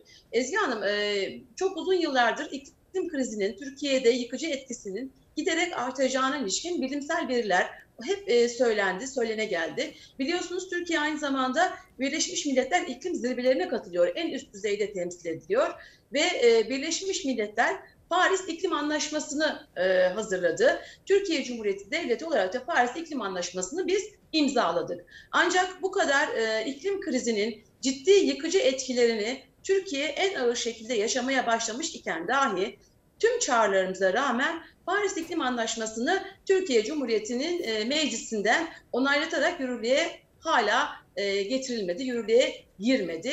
girdirilmedi. Dünya artık iklim krizine ilişkin tedbirler alarak, iklim krizinin yaklaşan doğal afetlerin yıkıcılığını öngörerek buna ilişkin tedbirler alırken bizler hala e, meydanlarda e, nutuk atmakla e, ya da bu tedbirleri alması gereken siyasi iktidar hala e, kafasını kuma gömmüş durumda. İşte sel geldiğinde bir bakarız, deprem olduğunda işte üç bakanı e, üç uçakla göndeririz, orada Hamas'ını tutar attırırız. Ama bunların hiçbirisi Türkiye'de e, iklim krizinin yıkıcı etkisini yaşamamıza ve yaşamaya başlamamıza maalesef engel olmuyor. E, geçtiğimiz yıl e, Rize'de e, Çayeli'nde bir sel felaketi yaşanmıştı. Yine Sayın Genel Başkanımızın görevlendirmesiyle o dönemde doğa haklarından sorumlu Genel Başkan Yardımcısıydım. Milletvekili arkadaşlarımızla birlikte sel bölgesinde inceleme için gitmiştik Ezgi Hanım. Ve e, orada gördük ki e, dereler betonlara hapsedilmiş. Yani ülkemizin her tarafını beton ormanına çeviren iktidar maalesef derelerimizi de betona boğmuş durumda. Derelerimiz artık özgür değil, beton kelepçelerle maalesef e, engellenmiş durumda. Ve çok yaşlı bir amca orada biz e, sel bölgesinde inceleme yaparken şöyle bir cümle kurdu. Ben e, birçok yerde bunu dile getiriyorum. Gerçekten e, o yaşlı amcanın ifade ettiğini keşke iktidar da öngörebilse. Dedi ki e, biz bu derelerin kenarına bu yol yapılırken, dere e, yaklaşık e, kırk elli metre genişliğinde akmakta olan bir dereyken, bir de kıvrımlı, menderes denilen kıvrımlı bir şekilde doğal yatağında akmaktayken dümdüz hale getirilip etrafı betona boğulmuş, bir tarafına e, çok e, trajikomik bir durum, e, elektrik trafosu kurulmuş Ezgi Hanım, diğer tarafına da yol yapılmış. E, biz dedi bunla, bunlar inşa edilirken, bu derelerin kenarlarına bu betonlar dökülürken e, dedik ki dereler kırk yılda bir yatağını yoklar. Yani kırk yılda bir bizim bölgemize bu seller olur ve bu dereler yatağını yoklar ve sizin bu yaptıklarınız, bu yapmakta olduklarınız da büyük bir sel felaketine sebep olur dedik dedi. Ancak e, bizi dinlemediler dedi. Bu e, yaşlı amcanın tecrübesi maalesef iktidarda yok ya da onun öngörüleri e, her türlü imkanı elinde bulunduran siyasi iktidarın elinde yok. Yani iktidar ne depremi yönetebiliyor, ne iklim krizini yönetebiliyor, ne ülkeyi yönetebiliyor. Her yerde olduğu gibi doğal afetlerin ve krizin yönetiminde de beceriksiz, basiretsiz bir iktidar maalesef ne sorumluları bulabilecek, ne bunların tekrar bu felaketlerin yaşanması, tabii ki doğal afetler yaşanacaktır. Doğal afetleri engelleyemezsiniz. Ancak doğal afetlerin etkilerini azaltacak ön tedbirleri alırsınız, krizi yönetirsiniz ve yurttaşlarımızın bu doğal afetten en az zararla etkilenebileceği bir ortamı e, hayata geçirmek ve ortamı yaratmak da iktidarın en temel görebiliriz yani. Sayın Genel Başkan Yardımcısı, yani e, biz artık Karadeniz özelinde yaşanan her taşkında, her selde dere yatağına yapılmış evin e, yaşattığı, yarattığı o mağduriyetten, sebep olduğu acılardan söz etmek istemiyoruz. Bu ülkenin sade birer vatandaşı, bu ülkenin gazetecisi, gördüğüm, takip ettiğim kadarıyla bu ülkenin konuyla ilgili uzmanları bile bu konuyu konuşmaktan artık bıktılar.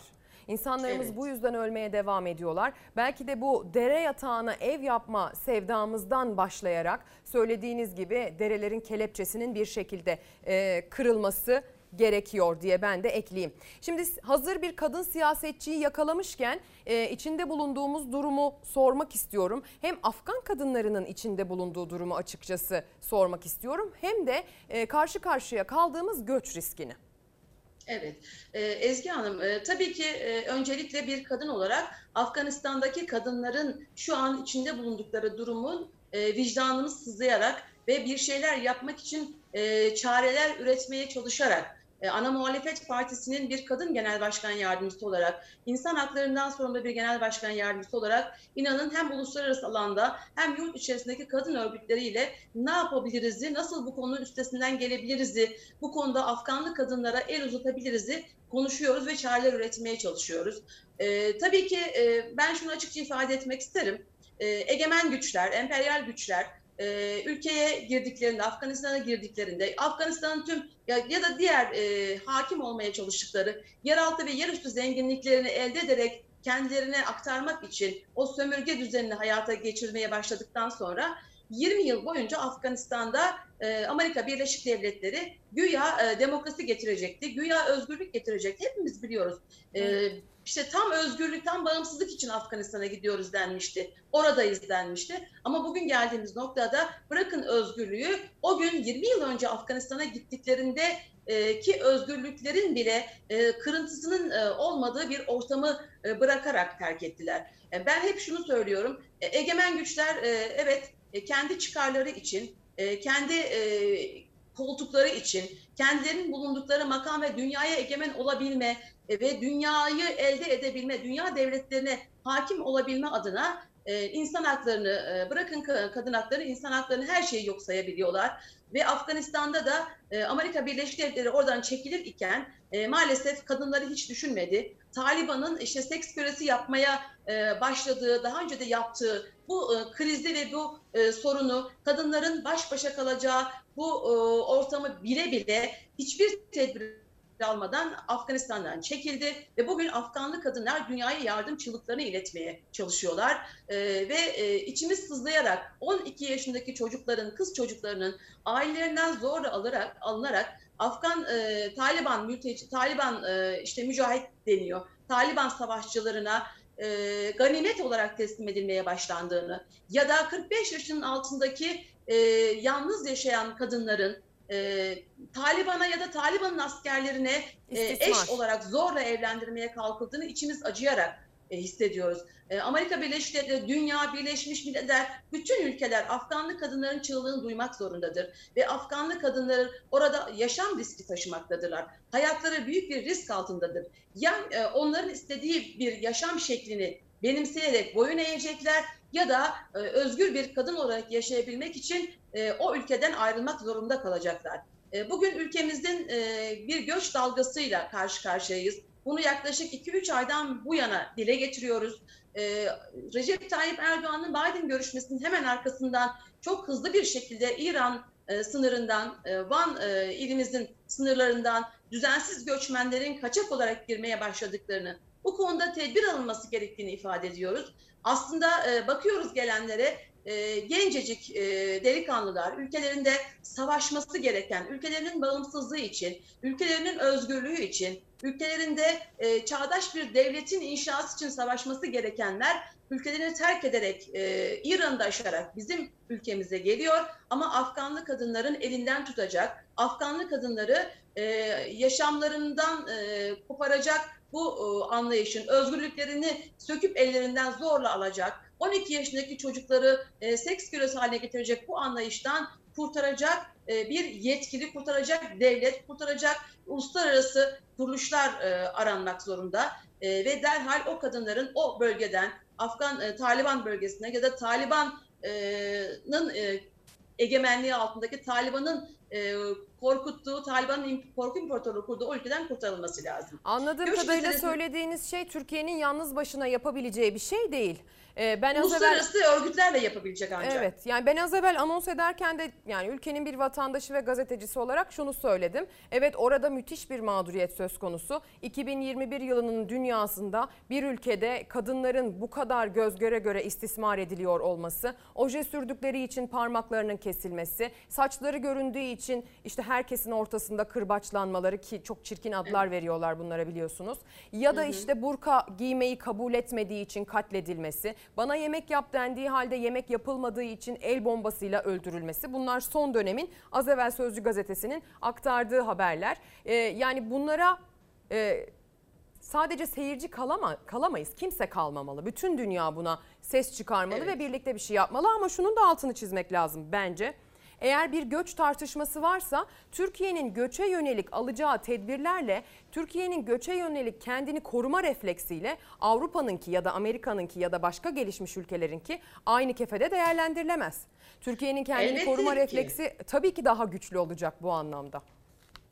E şöyle, biliyorsunuz ülkemiz daha önce Kuzey Irak'ta, Irak'ta yine Amerika Birleşik Devletleri ya da o egemen güçler Irak'a özgürlük ve demokrasi getireceğiz diyerek Irak'a girdiklerinde Kuzey Irak'taki yaşayan birçok Iraklı vatandaşlar Türkiye'ye göç ettiler. Ardından yine Suriye'de maalesef üzülerek iktidarın da işte Emevi Camii'nde namaz kılacağım nidalarıyla bir ülkenin iç işlerine müdahale ederek bir göç dalgası yaratması ve buna e, oradaki yangına e, suyla gitmesi gerekirken, komşusundaki yangını söndürmek için su termoslarıyla gitmesi gerekirken benzin bidonlarıyla gitmesi neticesinde de şu an ülkemizde resmi kayıtlara göre üç milyon altı yüz deniyor. Ancak e, beş milyon civarında bir Suriyeli e, ülkemizde sığınmacı olarak bulunuyor. Bunun üzerine bir de Afganlı sığınmacıların gelmesi Türkiye'nin kaldırabileceği, Türkiye'nin ne ekonomik anlamda ne toplumsal, toplumsal anlamda e, kaldırabileceği bir yük değildir. O nedenle Afganistan'daki yaşanacak ve yaşanmakta olan göç dalgasının e, Türkiye açısından değerlendirdiğimizde e, Türkiye e, sığınmacı olarak artık e, tüm güçlerinin, tüm birikimlerinin hem toplumsal hem ekonomik anlamdaki e, donanımının çok çok üstünde bir sığınmacıyı şu an zaten barındırmakta. Bu nedenle Afganistan'daki duruma neden olanların, Afganistan'daki yaşam riski taşıyan e, vatan, Afganlı vatandaşları, özellikle de kadınları ve çocukları Afganistan'dan kurtarmak ve bir sığınmacı olarak ülkelerinde barınmalarını sağlamak sağlamak zorundadırlar. Hı hı. Buna sebep olanlar bunun yarattığı sonuçları da e, bedelinde katlanmak ve bunun gereğini de yapmak zorundadırlar. E, şimdi Türkiye'ye Afganlar neden geliyor? Afganistan Türkiye arası yaklaşık iki bin beş yüz üç bin kilometrelik bir yoldan bahsediyoruz. Ee, neden İran atlayarak Türkiye'ye geliyorlar? Neden etraftaki e, ülkelerde değiller de e, ülkeler arası aşarak Türkiye'ye geliyorlar? Bunun yanıtını da Biden, e, Recep Tayyip Erdoğan görüşmesinin e, kamuoyuyla e, şeffaf bir şekilde paylaşılmasıyla ortaya çıkacak. Türkiye'nin e, evet e, sığınma, orada yaşayan kadınlar, çocuklar, Afganistan'da bu hayati risk taşıyanlar elbette ki e, Türkiye olarak biz de yardım eli uzatmalıyız. Ama Türkiye bahsettiğim gerekçelerle sığınmacı noktasında bir sığınmacı deposu olmuş. Artık deponun kapısı kapatılamaz hale gelmiş yoğunluktan ve e, o e, sığınmacı, e, aşırı sığınmacı e, barındıran ülkemizin koşullarının da buna elverişli olmadığını altını bir kez daha çizmek istiyoruz. Hı hı. Bu nedenle e, Türkiye Cumhuriyeti'nin e, kendi ülkesine daha fazla sığınmacıyı barındıracak ne ekonomik ne toplumsal olarak bir e, gücü, e, toplumsal bir e, duruşu ve olmadığından dolayı mutlaka İran'la ve çevre devletlerle bununla ilgili görüşmeleri yapmak zorundadır. E, birkaç gündür hem Afganlı kadınlardan bahsediyoruz Ezgi Hanım. E, bunun altını çizmeden geçemeyeceğim. Bu ülkenin e, Cumhurbaşkanı, Adalet ve Kalkınma Partisi Genel Başkanı Taliban'la görüşlerin aynı olduğunu ifade etti. Ama bu ülkede yaşayan hiçbir yurttaşın Taliban'la görüşleri aynı olamaz. Türkiye Cumhuriyeti Devleti Taliban'ı terör örgütü olarak tanımlamıştır. Hala kayıtlarında terör örgütü olarak geçmektedir. Yani bir ülkenin e, yöneticisi, bir ülkenin iktidarı kendi e, ülkesinin e, kabul ettiği bir terör örgütü lideriyle görüşemez, görüşmemeli. Hı hı. Kiminle görüşmeli? Çevre ülkelerle görüşmeli. Taliban bir terör örgütüyse, terör örgütüyle görüşmek, işbirliğine girmek bizim hukukumuzda da suçtur Ezgi evet, Hanım. Bunun evet. da altını özellikle belirtmek isterim. Hı hı. Ben sizin gibi özellikle sahada çok varlık gösteren bir vekil, bir genel başkan yardımcısını yakalamışken bir diğer konuya daha değinmek isterim. Siz geçtiğimiz yıl doğa haklarından sorumluydunuz. Bu yıl insan haklarından sorumlusunuz ama hem geçtiğimiz yıllarda hem de bu yıl içerisinde görüyoruz ki sahada üreticiyle de çokça bir araya geliyorsunuz. Haberlere, gündeme, kamuoyuna yansıyor. Özellikle üretici özelinde konuşmak gerekirse son yılların en büyük sıkıntısı kuraklıkla alakalı. Sizin bu konudaki hem gözlemleriniz hem de fikirlerinizi merak ediyorum. Ezgi Hanım, iklim krizinden bahsederken aslında iklim krizinin çoklu kriz olduğunu defalarca dile getirmiştik. Çoklu kriz ne demektir? İklim krizi az önce bahsettiğimiz, konuştuğumuz doğal afetleri getirir. Doğal afetler başka yıkımları ve hak ihlallerini getirir. Ama her şeyden önce de iklim krizi çölleşmeyi, kuraklığı getirir. Kuraklık gelmesi göç krizini ortaya koyar. Ve yine iklim krizinin etkisiyle yaşanan aşırı sıcaklar ve kuraklık e, ülkenin e, üretim değerlerinin de yok olmasına, insanların güvenli gıdaya erişiminin de önünde en büyük engeldir. Hem gıda krizi, hem göç krizi, hem iklim krizini birlikte değerlendirmek gerekir. E, bu yıl ülkemizde e, yurdumuzun dörtte üçü, Türkiye coğrafyasının dörtte üçü çok yoğun bir kuraklıkla karşı karşıya kaldı, aşırı sıcaklar. E, bu kuraklık nedeniyle de benim seçim bölgem Denizli ili de maalesef çiftçilerimiz, üreticilerimiz çok yoğun bir şekilde etkilendi. Aslında e, daha önce biliyorsunuz e, sulama birlikleri vardı. Sulama birlikleri devlet su işlerine devredilmezden önce sulama birlikleri bu sorunu münavebeli e, ekim dediğimiz bir yöntem ile sulamayı planlayarak sulu tarım, kuru tarım ya da az sulanabilir tarımın ekileceği alanları önceden belirleyerek bunu yönetebiliyordu. Ancak şu an e, maalesef sulama birlikleri e, devlet su işlerine devredildikten sonra tam bir keşmekeşlik, tam bir kaos ortamı yaratıldı, or, e, yaratıldı. Ve e, üretici ne üreteceğini bilmiyor, e, tarlasına ektiği ürünü e, sulayıp sulayamayacağını bilmiyor. Birkaç örnek vermek isterim. Denizli, Çal, e, Çivril ve Baklan Ovası'nda e, bu Ekim ayında E, ilanlar yapıldı. Dendi ki bu e, büyük bir havzadan, büyük bir ovadan bahsediyorum bunu anlatırken. E, buranın yüzde yirmi beşi e, kuru tarım yapacak. E, su e, sıkıntımız var, kuraklık var. yüzde yirmi beşi ve e, bölge bölge, tarla tarla, parsel parsel kuru tarımın yapılacağı alanlar belirlendi. Sulu tarım yapılacak olan alandaki üreticilerimiz ya tarlalar kiraladılar, e, üretmek için, e, tarlalarını ekmek için ki orada pancar e, çok ciddi bir üretim e, kaynağıdır. Ciddi iyi bir pancar üreticisidir o bölgenin insanları. Tarlalarını hazırladılar, gübrelerini aldılar, pancar fidelerini aldılar. Pancar bir de sözleşmeli e, üründür. E, üretici üreticimiz e, bu şirketlerle pancar üretim sözleşmelerini de yaptılar ve Mart ayında bu kez e, daha önce sulanacak, e, sulanabilir diye ilan edilen alanların da yüzde yirmi beşi tekrar kuru tarım olacak dendi. Şimdi e, bizim bölgemizde e, kuru tarım Ekim sonu Kasım başında ekilir. Buğday, arpa ve bu kuru tarım dediğimiz ürünler Ekim sonu Kasım başında ekilmesi gerekir. Ocak ayına gelindi, hele hele Mart ayına gelindiğinde artık bunların ekilmesi mümkün değildir. Vatandaşımız hem üretecek olduğu ve taahhütte bulunduğu pancar şirketlerine karşı sorumluluk üstlenmiş durumdalar, zarardalar. Hem e, pancarlarını sulayamayacakları için ürün alamayacaklar, hem o pancarı ekmek için e, yaptıkları masrafların da e, ağırlığı ve altında, ekonomik ağırlığı ve güçlüsü, güçsüzlüğü altında da maalesef perişan oldular. Hı hı. Yine geçtiğimiz gün, iki gün önce Sarayköy Ovası'ndaki çiftçilerimiz e, maalesef kuraklık nedeniyle Devlet Su İşleri'nin önüne bir e, protesto yürüyüşü yaptılar. E, orada bilgi alınca hemen çiftçilerimiz... Tabii izleyelim. Hemen haberini izleyelim. Biz de onu çünkü hazır ettik. Siz yayın konuğumuz olacaksınız diye, aslında belli de değildi. Zaten hazırladığımız bir haberdi. Bir Denizli'ye gidelim gelelim. Sonra genel bir kuraklık haberimiz de olacak. Sen de bir tanesi. Devlet kimin kardeşim? Sen buraya bizim kendi yerimize sokmuyorsun ya.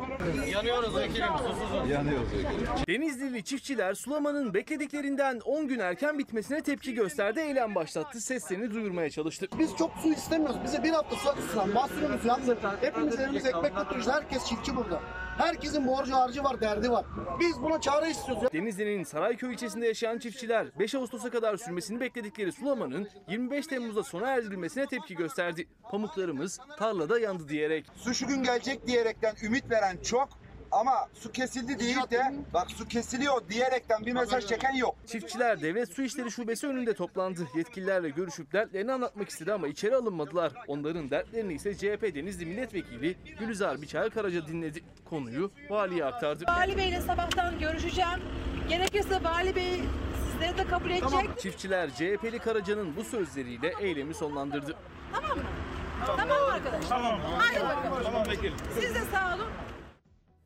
Bu manzara Türkiye'nin dört bir yanından çok görmeye alışık olduğumuz bir manzara haline geldi. Nasıl neticelendi diye bir kısa sonucunu duymak isterim. Dün sabah Vali Bey'le bahsettiğim gibi görüştüm. Vali Bey çiftçilerden temsilen sekiz on kişiyi kabul etti. Bugün de Devlet Su İşleri Bölge Müdürü Aydın'dan Denizli'ye gelecek ve bu sorunun çözümü için masaya çiftçilerle birlikte oturulup su problemi çözmeye çalışacak. Ezgi Hanım, Türkiye'nin her yerinde var. Neden her yerinde var? Bu ülkede bir kuraklık varsa bir yıl öncesinden, en az bir yıl öncesinden, hani bıraktım beş yılı, bir yıl öncesinden bu durum e, uluslararası, uluslararası işte görüntülerde, uydu görüntüleri belli.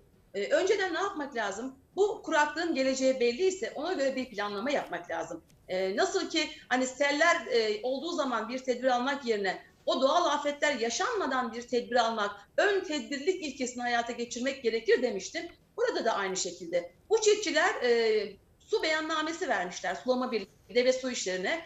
Demişler ki ben pamuk ekiyorum ve pamuk ekmek için su parasını da peşin ödemişler. Madem e, su verilmeyecek, madem bu bölgede bir kuraklık var, ikinci sudan sonra üçüncü su verilmeyecek ise neden çiftçilerin beyannamelerini kabul ettiniz? Neden çiftçilerin pamuk ekmesine e, onay verdiniz ve paralarını tahsis ettiniz? Su vereceğiz diye paralar alınıyor ama su verilmiyor. Neden? E, görüştüğümüz yetkililer de şunu söylüyor Ezgi Hanım. Biz işte Kasım ayında sizin dediğiniz zaman evet yapılması gerekir ama yağmur yağar diye umut ettik. E, ya teknoloji dünyasında yaşıyoruz. Endüstri dört nokta sıfırdan bahsediyoruz. Uydu görüntüleri var. Yağmur yağacağını umut etmek diye bir şey söz konusu olabilir mi Ezgi Hanım? Hani bahsettiğim gibi iktidar artık en tepesinden hı hı. en e, aşağıdaki tüm yetkililerine kadar e, yönetemiyorlar. Ülkeyi, ekonomiyi yönetemiyorlar, doğal afeti yönetemiyorlar, hı hı. E, ülkedeki tarımı yönetemiyorlar, esnafı, işsizliği, hiçbir şeyi yönetemiyorlar. Ve gerçekten büyük bir kaos var ülkemizde. Hı hı. Ama tabii ki bugün e, bu e, şekilde yöneteme beceriksizliklerini de kabul etmek istemiyorlar. Ve bunu başka şekillerde, başka e, algı yönetme mekanizmalarıyla e, üstünü kapatmaya çalışıyorlar. Hı hı. Ama e, ben e, sözlerimi şöyle tamamlamak isterim. Süremi sanıyorum az kaldı. E, evet. evet, ülkemizde gerçekten yönetemeyen, beceriksiz bir iktidar, iktidar var. Ülkemizde maalesef yurttaşlarımızı yoksulluğa terk etmiş ama etrafını zenginleştirmek üzerine. Ekonomiyi uçururken kendi ve yandaş ekonomiyi uçuran bir iktidar var. Ama bunları çözmek elbette mümkün. Bunları Türkiye'de bütçedeki gelirleri e, elbette biz de hı hı. iktidara geldiğimizde aynı gelirleri toplayacağız. Ama bütçeyi harcamak, bütçeyi nasıl harcayanın kararını vermek siyasi bir karardır. Ve bu nedenle bu ülkede e, bugün yaşadığımız her türlü kaos, her türlü e, yönetememezlikten kaynaklı mağduriyetlerin giderilmesi mümkündür. E, bunu yapmak ancak ve ancak kararlı, şeffaf, e, yönetim hı hı. yönetebilen ve aynı zamanda da hesap verebilen bir e, anlayışla mümkün olacaktır. Bunu hayata geçirdiğimiz zaman Türkiye Cumhuriyeti Devleti'nde çözülemeyecek hiçbir sorun yoktur diyorum. Çok teşekkür ederim kıymetli katkınız için. E, C H P Genel Başkan Yardımcısı Gül- Gülizar Biçer Karaca yayın konuğumuzdu. Kendisi de söyledi, biz de söyledik. Kuraklık tüm ülkenin sorunu.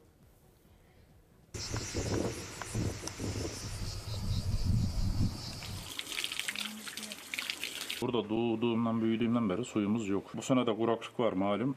Bu kuraklıktan dolayı bizim buraya belediye tankerle su çekti. Doğup büyüdüğü köyde çeşmeden suyun aktığını çok nadir gördü. Manisa'nın Selendi ilçesine bağlı Karabeyler mahallesinde yıllardır evlerine tankerlerle su taşıyan vatandaşlar suya kavuştu. Cengiz Başkanımıza, daha da bu suya vesile olup da yardım olanlara Allah bin bin razı olsun oğlum onlardan. Allah'ım uzun ömürler versin, acılar göstermesin, Allah cennet kapılarına yollasın. Köyde doğup büyüyen Zennure teyze yıllar sonra çeşmeden akan suya minnettarlığını bu sözlerle dile getirdi. Türkiye son yılların en kurak dönemini yaşarken gelen su yüreklere su serpti. Ancak yurdun pek çok farklı yerinde kuraklığın emareleri giderek artıyor. Gerçekten Türkiye şu anda son on beş yılın en kurak dönemlerinden birini yaşıyor.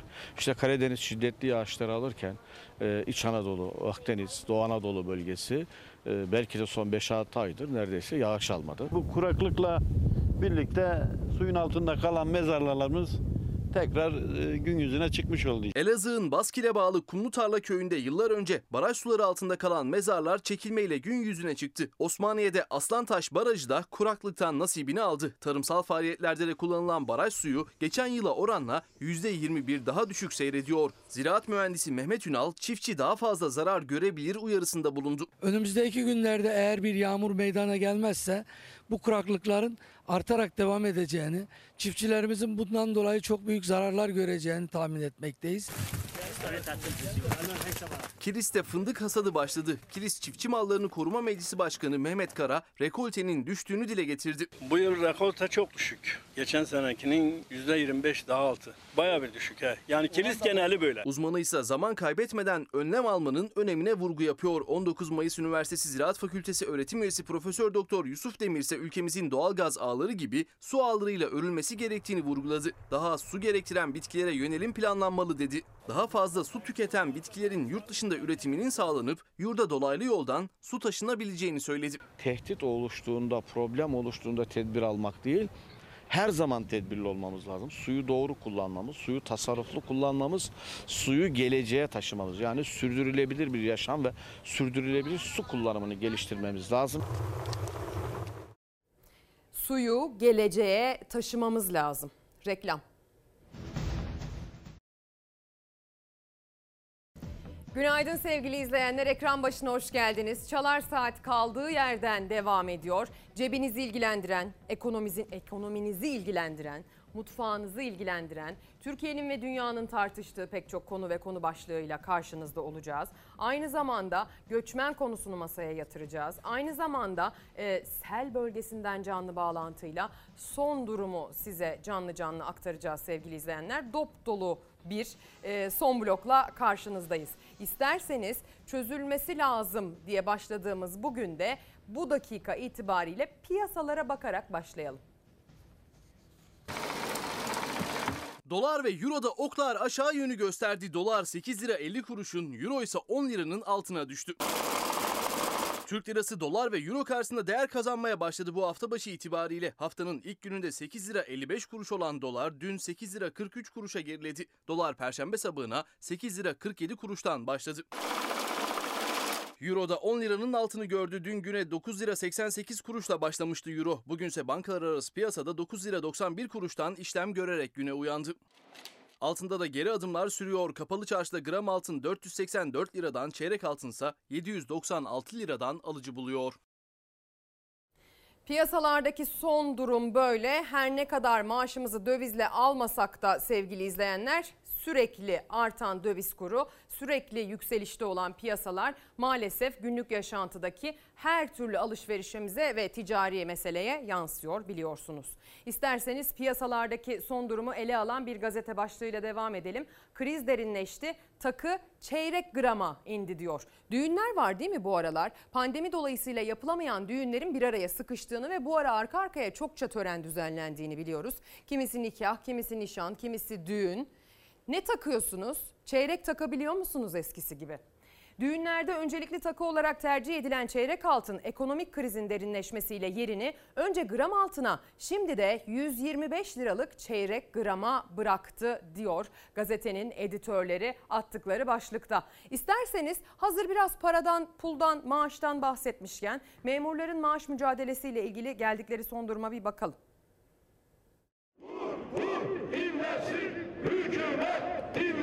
Alım gücünü artıracak ücret artışına ihtiyacımız var. iki bin yirmi iki yılının birinci altı ayı için yüzde beş, ikinci altı ay için de yüzde altı. iki bin yirmi iki yılı için bu verildiği zaman maaş dört bin üç yüz altmış iki liraya ulaşacak. Bizim teklifimiz de beş bin altı yüz otuz iki lira. Aramızdaki fark bin iki yüz yetmiş lira. Hükümetin önerdiği zam oranıyla memurun istediği oran arasındaki fark en düşük memur maaşında bin iki yüz yetmiş lira. Memur konfederasyonları hükümetin iki bin yirmi iki için önerdiği zam oranında düzenleme bekliyor ama yirmi iki Ağustos'taki son toplantıya üç gün kala yeni bir açıklama yok. iki bin yirmi iki yılı için yüzde yirmi bir artış, yüzde üçlük refah payı, seyyanen zam. iki bin yirmi üç yılı için de yüzde on yedi artı yüzde üçlük refah payı. Memurların bu talebine karşı iktidar iki bin yirmi iki için yüzde altı artı beş önerdi.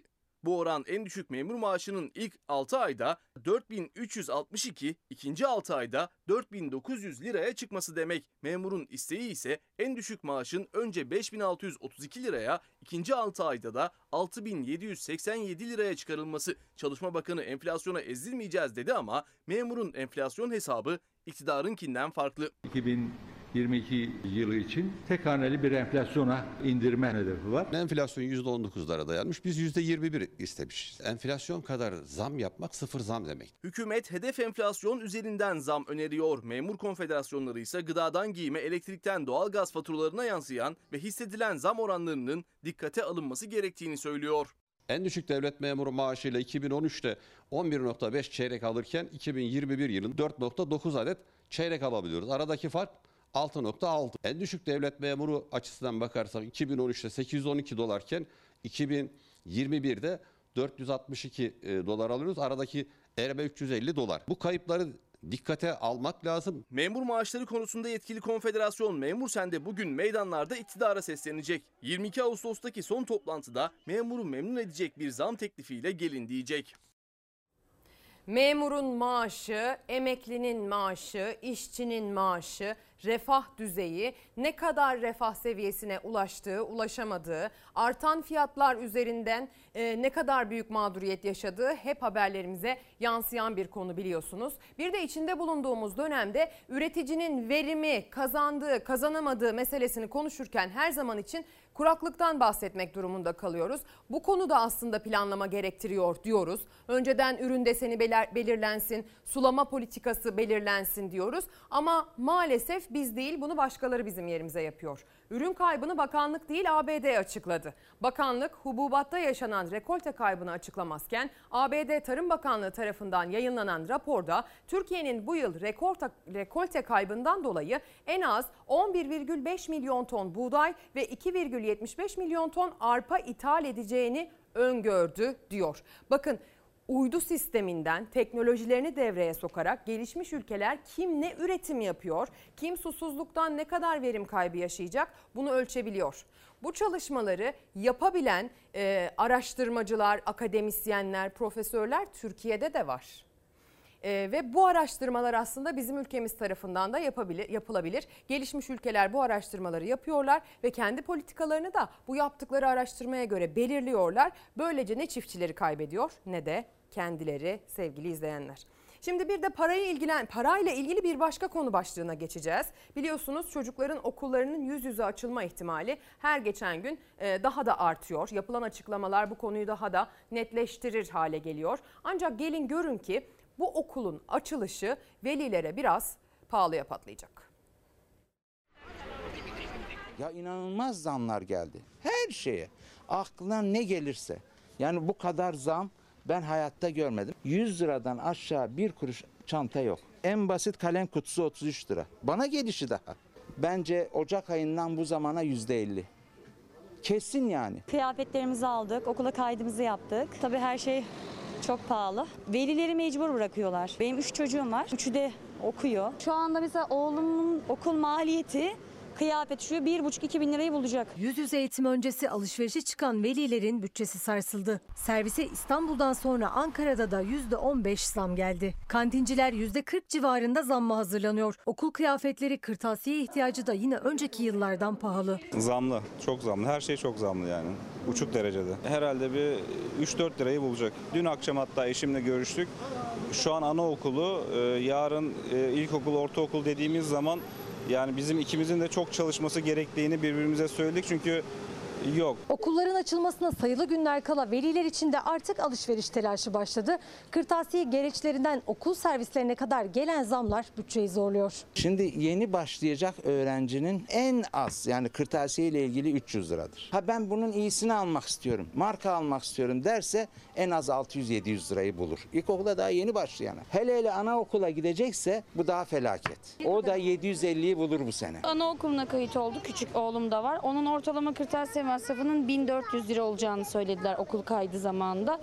Büyük içinde nereden baksanız yine bir bin lira, iki bin beş yüz lira servis hariç. iki bin beş yüz lira devlet okulu sadece kırtasiye masrafı. İlkokula başlayacak bir öğrenci için orta kalitede bir okul çantası, bir beslenme çantası, kalem kutusu, suluğu, boya kalemleri, defteri, kalemi ve silgisinin bu öğrenci için toplam maliyeti iki yüz kırk dokuz lira. Boya kalemi mesela yirmi liraydı otuz lira oldu. E, Çanta, okul çantası altmış yetmiş liradan yüz lira, yüz on liraya dayandı. Ve karımı da az tutarak satmaya çalışıyorum ki inanır mısınız? Yani ben böyle bu seneki kadar zammı görmedim. Her şeyde çok e, fahiş fiyatlar, inanılmaz yüksek. Biz de alışverişe çıktık aslında ama hiçbir şey bulamadan geliyoruz öyle söyleyeyim. Normalde birkaç ay önce on lira olan şey şimdi elli lira. Yeni dönemde kantinlerde satılacak ürünlerde de ortalama yüzde kırk artışı hazırlanıyor kantinciler. İstanbul Kantinciler Odası Başkanı Vahap Osmanoğlu özellikle süt ürünleri ve beyaz et grubunda çok artış olduğunu yansıtmak zorunda kalacaklarını söyledi. Biz fiyat tarifesi çıkmak, çıkarmak üzereyiz. Ama piyasaya bakarsanız ürünlere yüzde seksen, yüzde yüz bir zam var. Genelde çok pahalı olduğu için fazla almamayı tercih ediyorum. Ortalama on ile on beş arası veriyorum çocuğuma. Yüzde kırk olarak değerlendirilirse yirmi lira falan vermek gerekir en aşağı. Normalde de yüksek kantin fiyatları. Almayacağız. Maalesef velileri okulların yüz yüze eğitime açılacağı söylenen şu dönemde masraf ve zamlı kalemler bekliyor. Karar Gazetesi'nin ilk sayfasında kuraklığa dair bir detay var. on dokuz yılda iki nideyi kaybettik başlığı atılmış. Dünyadaki felaketleri tetikleyen küresel iklim değişikliğinde etkisiyle artan kuraklığın Türkiye'deki yansıması vahim boyutlara ulaşıyor. C H P'li Ömer Fethi Gürer üç milyon iki yüz beş bin hektar tarım alanının yok olduğunu savundu. Gürer, ülkemiz iki bin birden iki bin yirmiye kadar iki nide ili büyüklüğünde hem işlenen hem de toplam tarım alanını kaybetti dedi. Hatalı yönetimler izlendiğini dile getiren Gürer, hükümetin tarım politikalarını bir an önce revize etmesi ve ekili alanların artırılması gerektiğini vurguladı diyor. Çiftçi kazanamıyor, çiftçi kazanamadığı zaman tüketici de daha pahalıya tüketebiliyor sevgili izleyenler. Daha pahalıya satın almak durumunda kalıyor ve bu mutfağa yansıyor, tencereye yansıyor, aşure tenceresine de yansıyor. Aşureyi herkes sever. Ne kadar mal olacak sizce bu sene e, aşure? Rahat yüzü bulur yani. Çok rahat. Aşure kaynamaya başladı ama önceki yıllardan daha pahalıya. Çeşit çeşit ürün var. Hepsinin fiyatı da cep yakıyor. Fıstık, fındık, ceviz, fasulye, nohut, kuru fasulye. Birazcık pirinç. Ben içine biraz süt de koyuyorum. İncir altmış lira. Efendim fındık yetmiş lira. Geçen sene aldığımız ürünü iki katı vererek çok pahalı. Kayısı aldım paket halinde on sekiz liraydı. Ki dört yüz gram. Burada bakıyorsunuz kayısı. Fiyatı kırk lira bir kilo diyor. Yarım kilo falan kayısı kullanıyorum. Bir tek değil birçok çeşit hem bakliyat hem meyve kurusu hepsinden azar azar olsa da tencerede bir araya geldiğinde yüz lirayı aştı bir tencere aşurenin maliyeti. Yukarı yüz elli lirayı bulacak. Geçtiğimiz yıl ne kadara mal oluyor? Yani aşağı yukarı yetmiş seksen yani yüzde kırk yüzde elliden daha fazla artış var. Geçen sene sekiz lira kırk beş kuruş olan fasulye, kuru fasulye şimdi on yedi lira. Nohut hakeza öyle, pirinç hakeza öyle. Aşure bolluk ve bereketin simgesi çünkü ürün yelpazesi çok geniş. İçinde hem bakliyat hem de kuru meyve var. Onların da fiyatı son bir yılda bol bol arttı. Yani aşurenin de maliyeti arttı. Aşurenin maliyet hesabı buğdayla dört liradan başlıyor, bakliyatla yükseliyor. Kuru fasulye nohutta en uygun fiyat on yedi lira. Kuru yemiş fiyatlarıyla da aşure zamlı kaynıyor tencerelerde. Ceviz badem seksen ila doksan lira arasında. İncir ve kayısı ortalama yirmi altı lira. Düşük bir şey yok. Düşük olan halkın gelir seviyesi. Her geçen yıl daha da zorlaşıyor aşure yapıp dağıtmak. Bolluk bereket beklentisi bu yılda yerini alışverişte hesap kitap yapmaya bıraktı. Çok daha fiyatlar pahalı.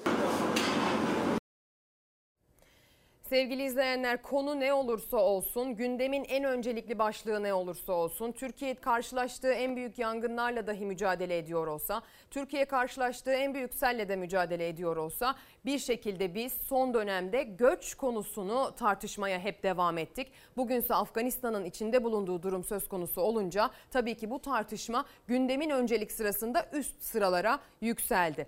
Bakın Pencere gazetesi nasıl bir başlık atmış ilgili habere. Tansiyon sınırda demiş. C H P'den yüz yirmi sekiz milyar dolar nerede afişlerinden sonra yeni kampanya e, diyor gazete. Fonda Türk bayrağı, C H P lideri Kılıçdaroğlu ve sınır namustur sözünün yer aldığı pankart C H P'nin genel merkez binasına asıldı. Kılıçdaroğlu sosyal medya hesabında fotoğrafını da değiştirdi. C H P İstanbul İl Başkanlığı ile ilçe teşkilatlarına da pankartlar asıldı. İyi Parti'de hudut namustur yazıları asmaya başladı diyor. Afganistan mı kaldı da Mehmetçik duracak sorusu başlıkta yerini bulmuş. İyi Parti lideri Akşener, ya Afganistan mı kaldı kardeşim de orada Mehmetçik duracak, derhal askerimizin çekilmesi lazım dedi ve tezkere yetkisinin iptalini istedi diyor Pencere gazetesinin bugünkü ilgili haberinde. İktidar bu konuda e, bir politika belirleme çabasında anladığım kadarıyla, ama yapılan açıklamalarda bazen ikilikler olabiliyor. Muhalefetse tabii ki Erdoğan-Biden görüşmesindeki şeffaflık problemine dikkat çekiyor. Biden'la Sayın Erdoğan dışişleri mensupları olmadan, memurlar olmadan görüştü. Eline bir dosya almadan, bir özel şahsi bir tercümanla gitti. Oturdu, konuştu. Kayıtlarda ne konuştuğuna dair hiçbir şey yok. Hepimiz şüphedeyiz. Başınıza tercümanım kadar taş düşsün. Bir de düz, dürüst konuşun ya. A B D Büyükelçiliği, Başkan Biden'la Cumhurbaşkanı Erdoğan arasında Afgan mülteciler ya da göçmenler konusunda bir anlaşma veya pazarlık yapıldığına dair iddiaların tamamen temelsiz olduğunu belirtmek ister. Bu tür yalanlar üzerinden ülkemizi, bu ülkenin Cumhurbaşkanı'nı itham etmek ahlaksızlığın daniskasıdır. Cumhurbaşkanı Erdoğan'la Biden arasında Haziran ayında NATO zirvesindeki görüşmede Afgan göçmenlerin Türkiye'ye girişiyle ilgili anlaşma yapıldığı iddiasına haftalar sonra Amerika'dan açıklama geldi. Amerika'nın Ankara Büyükelçiliği iki lider arasında bir anlaşma ya da pazarlık yok dedi, ama muhalefet ikna olmadı. Cumhurbaşkanı Erdoğan da muhalefetin iddiasına sert sözlerle yanıt verdi. Birçok ülke Biden yönetiminin talebiyle Afgan mülteciyi ağırlayacağız açıklaması yapıyor. Batı, Avrupa, Asya, Afrika ve Balkan ülkeleri. Anlaşılan Biden bunu bir tek Türkiye'den talep etmemiş. Dışişleri yetkililerinin bile girmesine izin verilmeyen toplantıda hiç konuşulmamış. Orada diyor dışişleri yetkilisi yoktu. Ya ne demek dışişleri yetkilisi yoktu? İlla dışişleri yetkilisinin olması lazım. Ben varım orada. Biden'la baş başa pazarlık yaptığını itiraf ettin. Biden'la ne konuştuğunu bize açıklamıyorsun, millete açıklamıyorsun. Bari devletin tutanaklarına geçsin. O da yok. Türkiye olarak İran üzerinden gerçekleşen ve giderek yoğunlaşan bir Afgan göçmen dalgasıyla karşı karşıyayız. Sayın Erdoğan, Biden'ı arayıp biz sizinle NATO'da böyle konuşmamıştık diyerek hiçbir transit göçe izin vermeyeceğim demesi lazım. Sayın Erdoğan dışişleri kayıtlarına geçmemiş bir görüşme yaptıysa onu bilemem. on dört Haziran'daki Erdoğan-Biden görüşmesinde Erdoğan'ın tercümanı dışişlerinden bir isim değildi. Merve Kavakçı'nın kızı Biden-Erdoğan görüşmesinde yer aldı tercüman olarak. Muhalefet o detaya dikkat çekiyor. Kılıçdaroğlu da Afgan göçünün o zirve sonrası hızlanmasına. Nedense tam da toplantıdan sonra on binlerce Afgan sığınmacı ülkemize yöneldi. Tüm taraflara hatırlatıyorum. Bizler halkımızın taleplerine hizmet etmekle mükellefiz ve halkımızın talebi nettir. İster yazılı ister sözlü. Bir daha asla böyle anlaşmalar yürürlüğe giremeyecek. Ya bu adam yalancı ya. Bu adamın bugüne kadar doğru bir sözü var mı? Amerikan elçiliği Açıklama yapıyor. Bizim Dışişleri Bakanlığımızdan, Sayın Erdoğan'dan tık yok. Türkiye maalesef göç e, konusunda bir hendek haline geldi. Biz bu duvarları boşuna mı yapıyoruz? Bu surları şu anda boşuna mı örüyoruz? Üstelik bütün gözetleme kulelerine varıncaya kadar. Duvardan önce yapılacak iş İran Büyükelçiliği'nin çağrılıp İran tarafının da sınırı koruması, bizim de sınırımızı bizim tarafımızdan korunmasının sağlanmasıdır. Bu sınırımızın tamamı duvarla örülecek. Ağrı ve Iğdır sınırındaki duvar çalışmalarını tamamladık. Binlerce Afgan mültecinin kaçak yollarla Türkiye'ye girişi tartışılırken muhalefet özellikle sınır güvenliğini de hatırlatarak hükümete o mülteciler nasıl giriş yapıyor sorusunu soruyor. C H P'de genel merkeze sınır güvenliğini hatırlatan bir pankart astı. O pankartta sınır namustur yazıyor. Avrupa Birliği ülkeleri İran dururken Afgan göçüyle ilgili neden Türkiye ile konuşalım diyor. Niye? Sen Türkiye'de bunları tut. Bize bulaştırma, biz sana üç kuruş veririz. Avrupalı liderlerin Afganların Avrupa'ya geçişiyle ilgili Türkiye ile birlikte çalışmalıyız açıklamalarını da göç anlaşmasının bir işareti olarak gösteriyor muhalefet. Yunanistan Göç Bakanı da Türkiye'ye gelen Afganlara Avrupa'ya geçiş için kapıları açmayacağız açıklaması yaptı. Konuyla ilgili Cumhurbaşkanı Erdoğan'ın dün akşam katıldığı canlı yayındaki sözlerine de yer verdik sevgili izleyenler. Aynı canlı yayında dün akşam Cumhurbaşkanı Erdoğan sel bölgesi, afet bölgesiyle ilgili de fikirlerini ortaya koydu. Sabah erken saatlerde uzun uzun ne söylediğini bu ekrandan size aktarmıştık. Ama dikkat çeken bir detayıyla isterseniz tekrar hatırlatalım. Cumhurbaşkanı Erdoğan bir kez daha bu vesileyle dikey mimariye karşı olduğunu dile getiren bir açıklamada yaptı. Dikey mimariye tevessül etmeyin, aşırı yüksek binalar yapmayın. Bunları defalarca yaşadığımız halde herkes bildiğini okuyor dedi Cumhurbaşkanı Recep Tayyip Erdoğan. Biz de herkes neden bildiğini okuyor, kuralı, kaidesi, çerçevesi yok mu diye sorduk. Şimdi sizi bir kulağımızın, bir gözümüzün sürekli orada olduğu bölgeye, Batı Karadeniz'e, Kastamonu, Bozkurt'a götürteceğiz. Derya Özcan arkadaşım hemen bölgede, Bozkurt'ta, Kastamonu'ya sel ilk yaşandığında da giden muhabir arkadaşımızdı Derya. Kendisine sözü bırakmadan önce bir değişim gözlemleyip gözlemlemediğini sormak istiyorum. Sen görene kadar, tekrar bölgeye gidene kadar bir şey değişmiş mi Derya?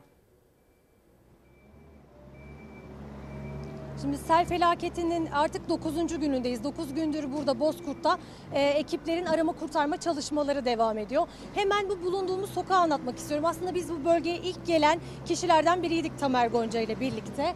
E, Tamer Gonca ile birlikte biz buraya geldiğimiz o felaketin manzaralarını tanık olmuştuk. Sizlere de yansıtmıştık. E, hemen şu bulunduğumuz sokağı anlatmak istiyorum. Bu sokak aslında göğüs bölgesine kadar e, su taşkınıyla e, doluydu ve burada sadece polis dalgıçları vardı. E, evlerden botlarla insanları tahliye ediyorlardı ve bizim buraya, bu sokağa girmemize e, izin verilmiyordu aslında. E, şimdi tabii bu sokak balçıklarla dolu. Artık suyun seviyesi çekildi. E, artık o selin sadece tahribatını binalardan görebiliyoruz. Hemen şu sağ tarafta gördüğünüz yeri e, anlatmak istiyorum. Burası aslında bir beyaz eşya dükkanıydı. E, iş makineleri çalışıyor bir yandan. Bu balçığı temizliyorlar. E, hemen sağ tarafa baktığımızda görüyorsunuz zaten buzdolapları, çamaşır makineleri, bulaşık makineleri ve hemen onun üst tarafında da yine tomrukları, ağaç parçalarını görüyorsunuz. Aslında burası düz bir zeminde e, ve dört metreye kadar evlerin ikinci hatta üçüncü katlarına kadar yükseldi sel suları. Hemen sağ tarafa baktığımızda o binalardaki tahribatı en iyi şöyle anlatabiliriz aslında. Görüyorsunuz binaların giriş katları, bodrum katları tamamen kumlarla, toprakla dolmuş vaziyette ve suyun seviyesi artık dört metre yükselmiş durumda. Tabii insanların buradan, e, Bozkurtluların buradan, bu binalardan çıkabilecek ne zamanları oldu açıkçası, e, ne de kaçmaya fırsatları oldu ne yazık ki. Hemen yine sağ tarafta başka bir bina göstermek istiyorum size. Yine görüyorsunuz e, o deprem gibi yıkıcı etkisini görüyorsunuz selin aslında. İnsanların dışarılara kadar taşan buzdolaplarını görüyorsunuz. E, selin öyle bir etkisi vardı ki, öyle bir sürükledi ki buzdolaplarını mutfaklardan sokaklara kadar taşıdı adeta. Hemen yine bir balkonda e, asılmış bir şekilde bir havlu görüyorsunuz. Buradaki yine yaşanmışlıkları, insanların hiç beklemediği anda gelen o selin izlerini görüyorsunuz. Tabii artık bölgede bir yandan e, yetkili kurumlar, e, AFAD ekipleri, jandarma ekiplerinin çalışmaları, enkaz temizleme çalışmaları devam ediyor. Bir yandan da artık e, selin etkileri silinmeye çalışıyor. O tahribat silinmeye çalışıyor. Tabii burada ruhsal tahribat da e, çok fazla. Çünkü hala kayıp insanlar var. Hala aranan insanlar var. Artık Bozkurtlular bu bölgede her şeyin normale dönmesini ve bir an önce eski yaşantılarına dönmeyi bekliyorlar. Çok teşekkürler. E, Derya, bize adeta oradaki atmosferi yaşattın ve sen bize anlatırken de bir yandan arkadan aslında üzerinde hala jelatinleri olan, sevgili izleyenler, beyaz eşyaların kullanılamaz hale geldiğini ve dükkanlardan dışarı taşındığını, yani çöpe gitmek üzere artık e, nakledildiğini görüyoruz. Esnafın zararı büyük, vatandaşın sıkıntısı ve maddi zararı büyük. Hadi ge- maddi zarara e, sonra gelelim, bir sonraki aşamada ondan bahsedelim. yetmiş sekiz kişinin can kaybı söz konusu. otuzun üzerinde hala kayıp olduğu bilinen kişi aranmaya devam ediyor sevgili izleyenler. Yaraları sarmak belli ki bölgede hiç kolay olmayacak. E, Derya'ya çok çok teşekkür ediyoruz, Tamer Gonca ile birlikte. Devam edelim. E, bir ada polemiği var biliyorsunuz son günlerde çokça gündeme yansıyan. Yassıada'ya gideceğiz. Yeni adı, adıyla Demokrasi ve Özgürlükler Adası aslında. Ancak içerisine yapılan yapı e, adanın adıyla ya da geçmişiyle çok uyumlu mu? Soru işareti. Bu bir cinayettir, doğa katliamıdır, bu insanlık dramıdır. Bu nasıl bir zihniyet ki Yassıada'ya tatil köyü yapıyor, otel yapıyorsunuz. Sonra da utanmadan Yassıada'da şehitleri anıyorsunuz. Her şeyiniz yalan. Demokrasi ve Özgürlükler Adası'nın Türkiye'nin altmış yıllık demokrasi mücadelesi yanında gelecekteki hedeflerinin de sembolü olacağına inanıyorum. Bu adada, bu süper ultra lüks otelde üç yüz altmış beş gün millet tepinecek, eğlenecek, bir gün yas mı tutacak? Erdoğan, başbakanın idamına karar verilen bir küçücük adaya bu debdebe, bu şatafatın amacı ne? yirmi yedi Mayıs bin dokuz yüz altmış'ta Adnan Menderes, Hasan Polatkan ve Fatin Rüştü Zorlu hakkında idam kararlarının verildiği Yassıada'ya yapılan lüks otel hizmete açıldı. Muhalefetten iktidara Yassıada'yı tatil merkezine dönüştürdünüz tepkisi yükseldi. Siyasi mirasını yemeye çalıştığınız demokratların hatırasının üzerinde tepinmenize, bu hatıraları çiğnemenize asla müsaade etmeyiz. A K P'nin doymak bilmeyen rant hırsının artık ne boyutlara geldiğini bir kez daha müşahede ettik. Yassıada'nın ismi değişti önce. Demokrasi ve Özgürlük Adası oldu. Ardından yapılaşmaya açıldı. iki bin yirmi yılında altmış darbesinin altmışıncı yılında Cumhurbaşkanı ve Bahçeli birlikte adanın yeni görünümüyle açılışını yaptı. Adaya yapılan lüks otelde hizmete açıldı. Menderes ve arkadaşları hakkında idam kararı verilen adadaki lüks otelde bir gece konaklama bin yüz liradan başlıyor. Başkanlık suitinde gecelik konaklama fiyatı altı bin yedi yüz elli euro, yaklaşık yetmiş bin lira. Sahilleri yağmaladınız, gözünüz doymadı, Yassıada'ya beş yıldız tatil köyü yaptınız. Sizin demokrasiye de saygınız yok. Sizin şehit Menderes'e de saygınız yok. Misafirlerimiz buraya gelecek. Burada ulusal, uluslararası fark etmez toplantılar yapılacak. O adaya öyle bir gittiler ki Demokrasi Adası, Adalet Adası. Bugün geldiğimiz noktada odaları binlerce dolar olan bir otel. Eski adıyla Yassıada, yeni ismiyle Özgürlükler ve Demokrasi Adası'ndaki beş yıldızlı lüks otele muhalefetin tepkisi büyük. Bu da muhalefetin tartıştığı konu başlıklarından bir tanesi ve sık sık raflardan inip gündemimizde yerini alacağı benziyor. Sıradaki haberse gündem ne olursa olsun, öncelik sırası ne olursa olsun sevgili izleyenler, zaman ayırmaktan imtina etmeyeceğimiz bir konu. Sonunu bile bile yaşamak bir anne için, bir baba için gerçekten zor. Bu anlatılmaz. Nefes alabilmek bile bu kadar zor onlar için. S M A hastası çocuklar tedavilerine ulaşabilmek için bağış kampanyalarına mecburlar.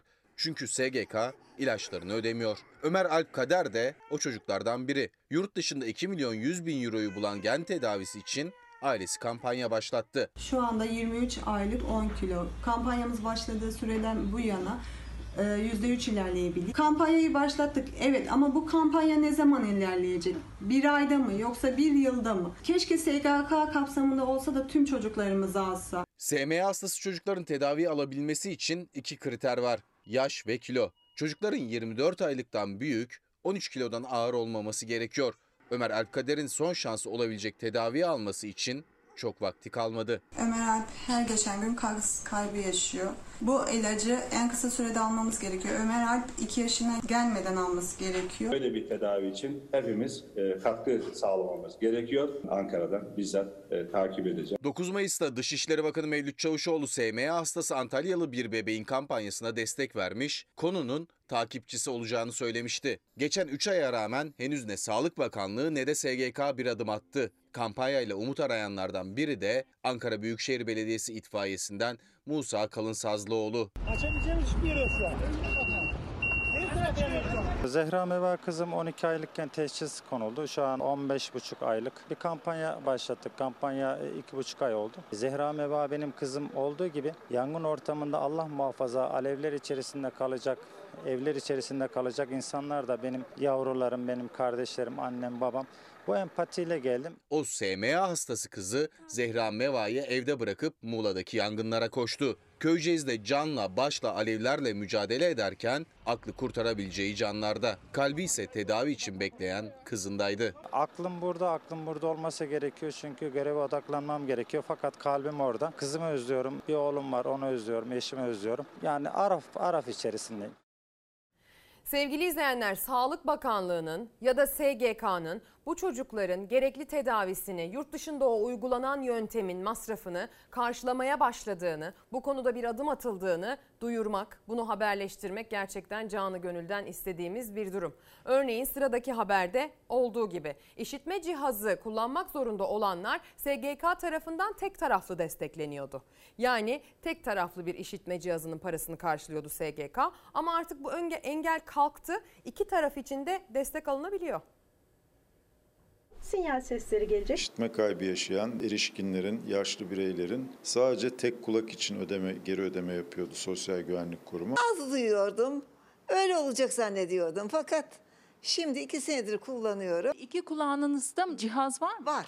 Yeni düzenlemeyle artık her iki kulak için işitme cihazını aynı anda karşılıyor S G K. Böylece duyma sorunu yaşayanların yaşam kalitesi artıyor. Uyarımları biz tek taraflı değil çift taraflı alıyoruz doğal olarak. Yönün tayini için çok önemli. Konuşmanın gürültülü ortamlarda ayırt edilmesi için çok önemli. Rapor çıkarttıktan sonra her iki kulakta da işitme cihazı uygulaması tek bir seferde yapılabiliyor. Heyet raporu almak, bürokratik işlemler çok uzun sürüyor ve sonucunda S G K işitme cihazını tek kulak için karşılıyordu. İki kulağında da işitme geriliği olan aynı süreci tekrarlamak zorunda kalıyordu. Artık bu sorun ortadan kalktı. İki kulağa da aynı anda S G K'nın karşıladığı cihazlar takılabiliyor. İşitme cihazlarınıza bağlantı kurmaya çalışıyorum. Birazdan işitme cihazınıza bağlanıp ayarlarınızı uzaktan gerçekleştireceğim efendim. Şu anda işitme İşitme cihazlarınıza bağlanıyorum. Cihazların bakım ve ayarı için işitme sorunu yaşayanlar merkezlere gitmek zorunda kalıyordu. Salgın sürecinde gidemeyenler büyük sıkıntı yaşamaya başladı. Çünkü kulağındaki işitme cihazı ayarlanamadığında işitme kaybı da artıyor hastanın. İşte bunun için de artık bir çözüm var. Gelemediklerinde işitme kaybının derecesi artabiliyor ve bu da işitme performanslarını etkiliyor. İşitme cihazında bir takım arızalar olabiliyor. İşitme cihazlarıyla uyumlu akıllı telefonlar varsa uzaktan ayar yaptırmaları mümkün olabiliyor. Doğrudan e, görüntülü görüşme araması yaparak telefon üzerinden hastayla iletişimde olarak işitme cihazlarını uzaktan ayarlayabiliyoruz. Hasta hiç bize gelmeden buradaymış gibi işitme cihazının yazılımsal e, değişikliklerini evindeyken yaptırabiliyor. Genel olarak bir şikayetiniz yok değil mi Özcan Hanım? Hiçbir şikayetim yok. İki sene önce taktırmıştım. Ben ayarlarınızı kaydediyorum ve kapatıyorum. Ben de çok teşekkür Kendinize ediyorum. Kendinize çok efendim. iyi bakın. Teknoloji sevgili izleyenler. Tabii böyle müjdeli bir haberi S M A'lı çocuklar için de vermek nasip olsa keşke bize, öyle değil mi?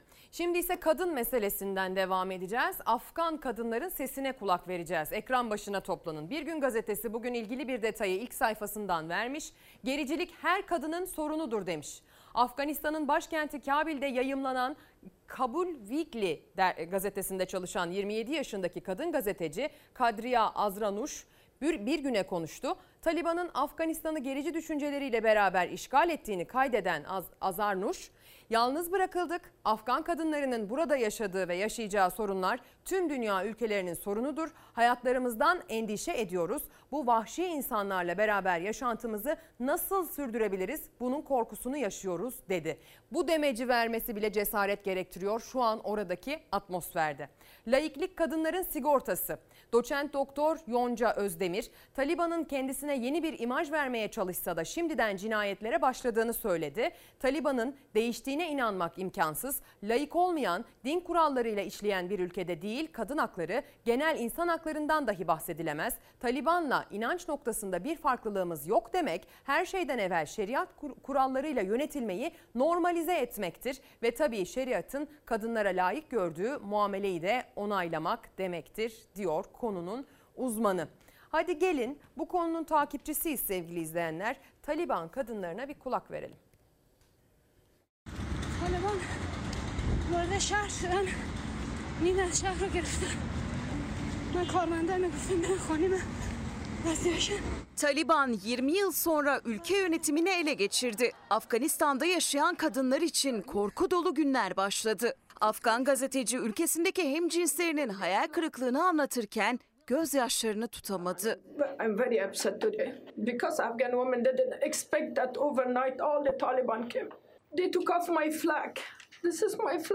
Afganistan'da görülmemiş bir dram yaşanıyor. Binlerce kişi ülkeden kaçmaya çalışırken kadınların hakları, hatta hayatları tehdit altında.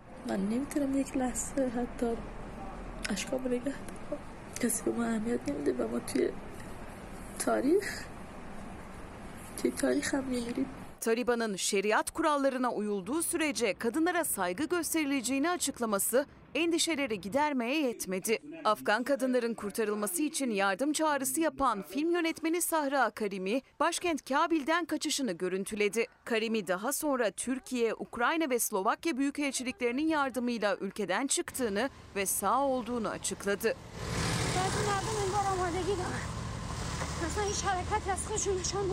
Afgan gazeteci Nazira Karimi ise Pentagon'daki basın toplantısında ülkesinde yaşadıklarını gözyaşlarıyla anlattı.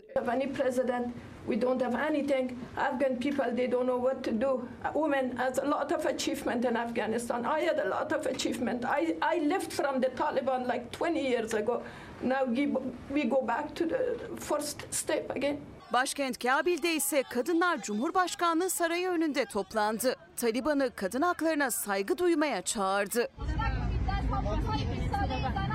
Taliban kadınların gözlerini bile tülle kapatan burka giymelerini zorunlu kılıyor. Tek başlarına evlerinden dışarı çıkmalarına izin vermiyor.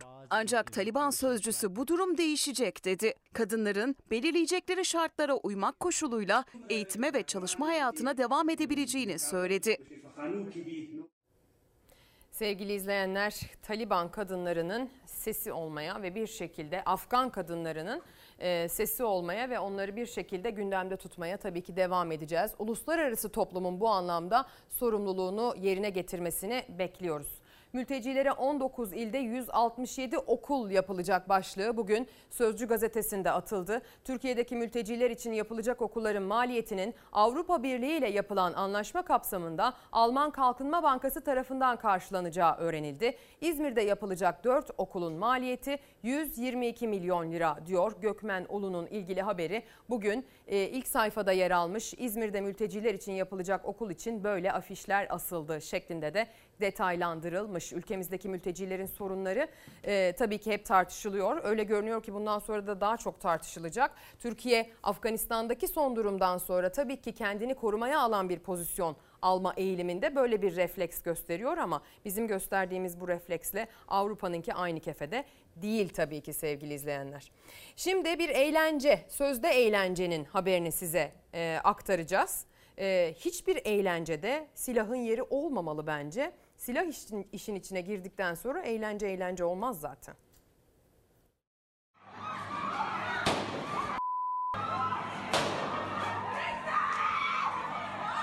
Silahlar ateşlendi, sandalyeler havada uçuştu. Asker eğlencesi meydan savaşına döndü. Aydın Efeler ilçesi Orta Mahalle'de askere gidecek bir genç için yakınları eğlence düzenledi. Mahalle arasında başlayan eğlence saatler ilerledikçe bir anda yerini bu görüntülere bıraktı.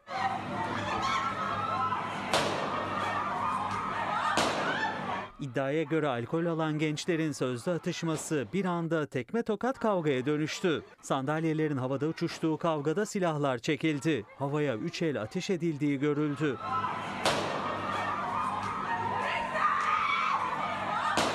İki kişinin ayağından vurularak yaralandığı kavga polisin gelmesiyle son buldu.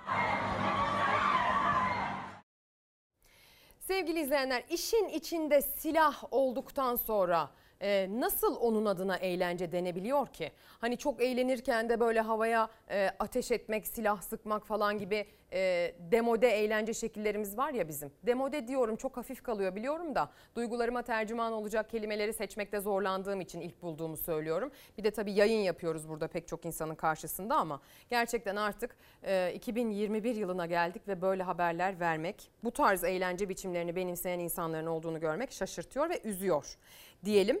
Devam edelim. Ee, pek çok mesaj geliyor sevgili izleyenler. Gönderdiğiniz mesajlar arasında e, S M A'lı bebeklerle ilgili mesajlarınız var. İban numaralarını lütfen paylaşır mısınız demişsiniz. İlerleyen dakikalarda sosyal medyadan paylaşırım tabii ki. E, güzel mesajlarınız, günaydın dilekleriniz var. Hepimiz birbirimizin gününü bolca günaydın diyerek aydınlatmaya çalışıyoruz sevgili izleyenler. Çözülmesi lazım dediğimiz bugün de de bu başlığın altına da çokça mesaj gelmiş. Çözülmesi lazım olan bu çarpık sistemin ülkemizi ne hale getirdiğinin görülmesi ve acil çözülmesi lazım diyor Anıl Hocaoğlu Defne kullanıcı adıyla gönderilen bir mesajda. Dünya üzerinde yaşanan küresel iklim kriziyle birlikte kuraklığın başlamasıyla tarım ürünlerini parayla bile satın almaya gücümüzün yetmeyeceği şu günlerde çiftçilerimizin sorunlarının acilen görülmesi lazım diyen bir mesaj. Bir de çözülmesi lazım dedik ya. Pek çok çözülmesi lazım gelen şeyin ilacını söyleyeyim size: kitap okumak sevgili izleyenler. Bolca kitap okuyacağız. Bolca kitap okuduğumuz zaman hem kişisel gelişimimizi tamamlayacağız sevgili izleyenler, hem de dünya görüşümüzü genişleteceğiz. O benim, o benim dünyam başlığıyla Tayfun İkan'ın yazdığı bir kitap şu an elimdeki, imzalı gelmiş bize, çok teşekkür ederiz. Bir de ben yazmadım, Hakkı altmış dört yazmış, başlığıysa, kitabın adıysa Ben Yazmadım olarak kaydedilmiş sevgili izleyenler. Bolca okuyacağız yani. Ee, ne okuduğumuza da tabii ki karar vermemiz lazım. Ee, çeşitli de okumak lazım. Ama sadece bir roman okumak bile, başka bir dünyayı ziyaret etmek bile ufkumuzu genişletecek. Bu yüzden bizi kitaplar kurtaracak, bizi okumak kurtaracak. İsterseniz şimdi hemen Edremit Belediyesi'nin düzenlediği dördüncü kitap fuarına gidelim. O kitap fuarı aynı zamanda bir ödül törenine de ev sahipliği yaptı. İkinci Yüzyıl Derneği belediyeleri ödüllendirdi. Nilüfer Belediye Başkanı Sayın Turgay Erdem'i Sosyal Girişimcilik Merkezi projesi kapsamında İkinci Yüzyıl Derneği hayata geçirdikleri örnek projelerle başarılı olan belediyeleri ödüllendirdi. Törene Nilüfer Belediyesi'nin Engelsiz Nilüfer projesi damga vurdu. Böyle gelin, böyle, böyle olsun. Edremit Belediyesi'nin düzenlediği dördüncü kitap fuarının son günü yerel yönetim ödül törenine ev sahipliği yaptı. Törenin açılış konuşmasını da ikinci Yüzyıl Derneği Başkanı Metin Işık yaptı. Törenin sunucusu da Necdet Saraç'tı. Kitap fuarına ev sahipliği yapan Edremit Belediye Başkanı Selman Hasan Arslan'a teşekkür etti Işık. Ve yerel yönetimler ödüllerinde jüriye onursal danışmanlık yapan Murat Karayalçın'a da. Başarılı projeyle örnek olan yirmi belediyenin başkanına ödülleri verildi. Nilüfer Belediye Başkanı Turgay Erdem de onlardan biriydi. Tören konserlerle sona erdi.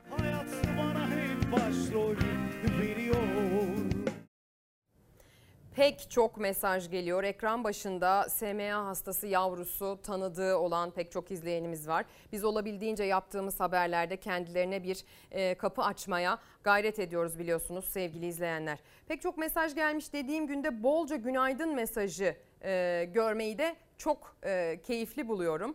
Az evvel konuk ettiğimiz siyasi isimle alakalı güzel mesajlarınız var. C H P Genel Başkan Yardımcısı Gülizar Biçer Karaca bizimleydi. Biliyorsunuz iklimi de konuştuk, çevreyi de konuştuk, doğayı da konuştuk.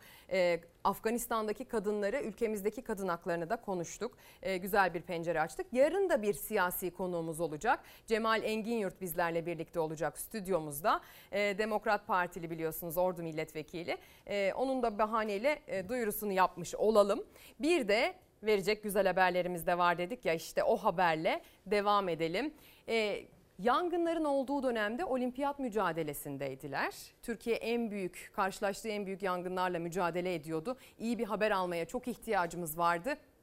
Pek çok olimpiyat başarısı elde etti sporcularımız. Onlardan birisi de Filenin Sultanları'ydı. Biliyorsunuz o mücadeleyi beşincilikle bitirdiler ve biz onlara müteşekkir olduk. Şimdi ise Filenin Sultanları galibiyetle yeni bir şampiyonaya başladılar. Ebrar da e, öne çıktı skorlarıyla. Ungureanu bir blok daha geliyor Ebrar'dan. Ebrar Karakurt ve kazanıyoruz sevgili seyirciler. Kazanıyoruz Romanya karşısında. Avrupa Voleybol Şampiyonası'na millilerimiz fırtına gibi başladı. Filenin Sultanları ilk maçında Romanya'yı üç bir yendi. Ebrar Karakurt, sayı Ebrar. yirmi dördüncü sayımız Ebrar Karakurt. iki bin yirmi bir Sev Kadınlar Avrupa Voleybol Şampiyonası'nda dün ilk maçlar oynandı. D grubundaki A milli kadın voleybol takımımız turnuvanın ev sahiplerinden Romanya ile karşılaştı. Simge'den Hande, Hande bloğun içine bırakıyor. Hande Baladın. İlk sete ev sahibi takım iyi başladı. Setin galibi de onlar oldu. İkinci set itibariyle millilerimiz rakibine göz açtırmadı ve arka arkaya üç seti de kazanarak sahadan galip ayrılmayı bildi. Maçın en skorer ismi ise yirmi altı sayıyla milli voleybolcumuz Ebrar Karakurt oldu. yirmi altı sayıyla yüzde elli yedilik hücum performansıyla Ebrar Karakurt maçın en skorer oyuncusuydu, öne çıkan ismiydi. Filenin Sultanları'nın gruptaki ikinci maçı Ukrayna ile olacak. İki takım yirmi Ağustos Cuma günü, yani yarın karşı karşıya gelecek. Yarın akşam saatler sekiz buçuğu gösterdiğinde sevgili izleyenler Ukrayna ile karşılaşacaklar.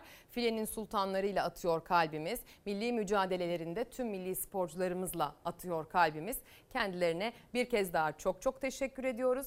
Yine çok ihtiyacımız olan bir zamanda yüzümüzü güldürdüler. İyi haber vermeyi bize nasip ettiler.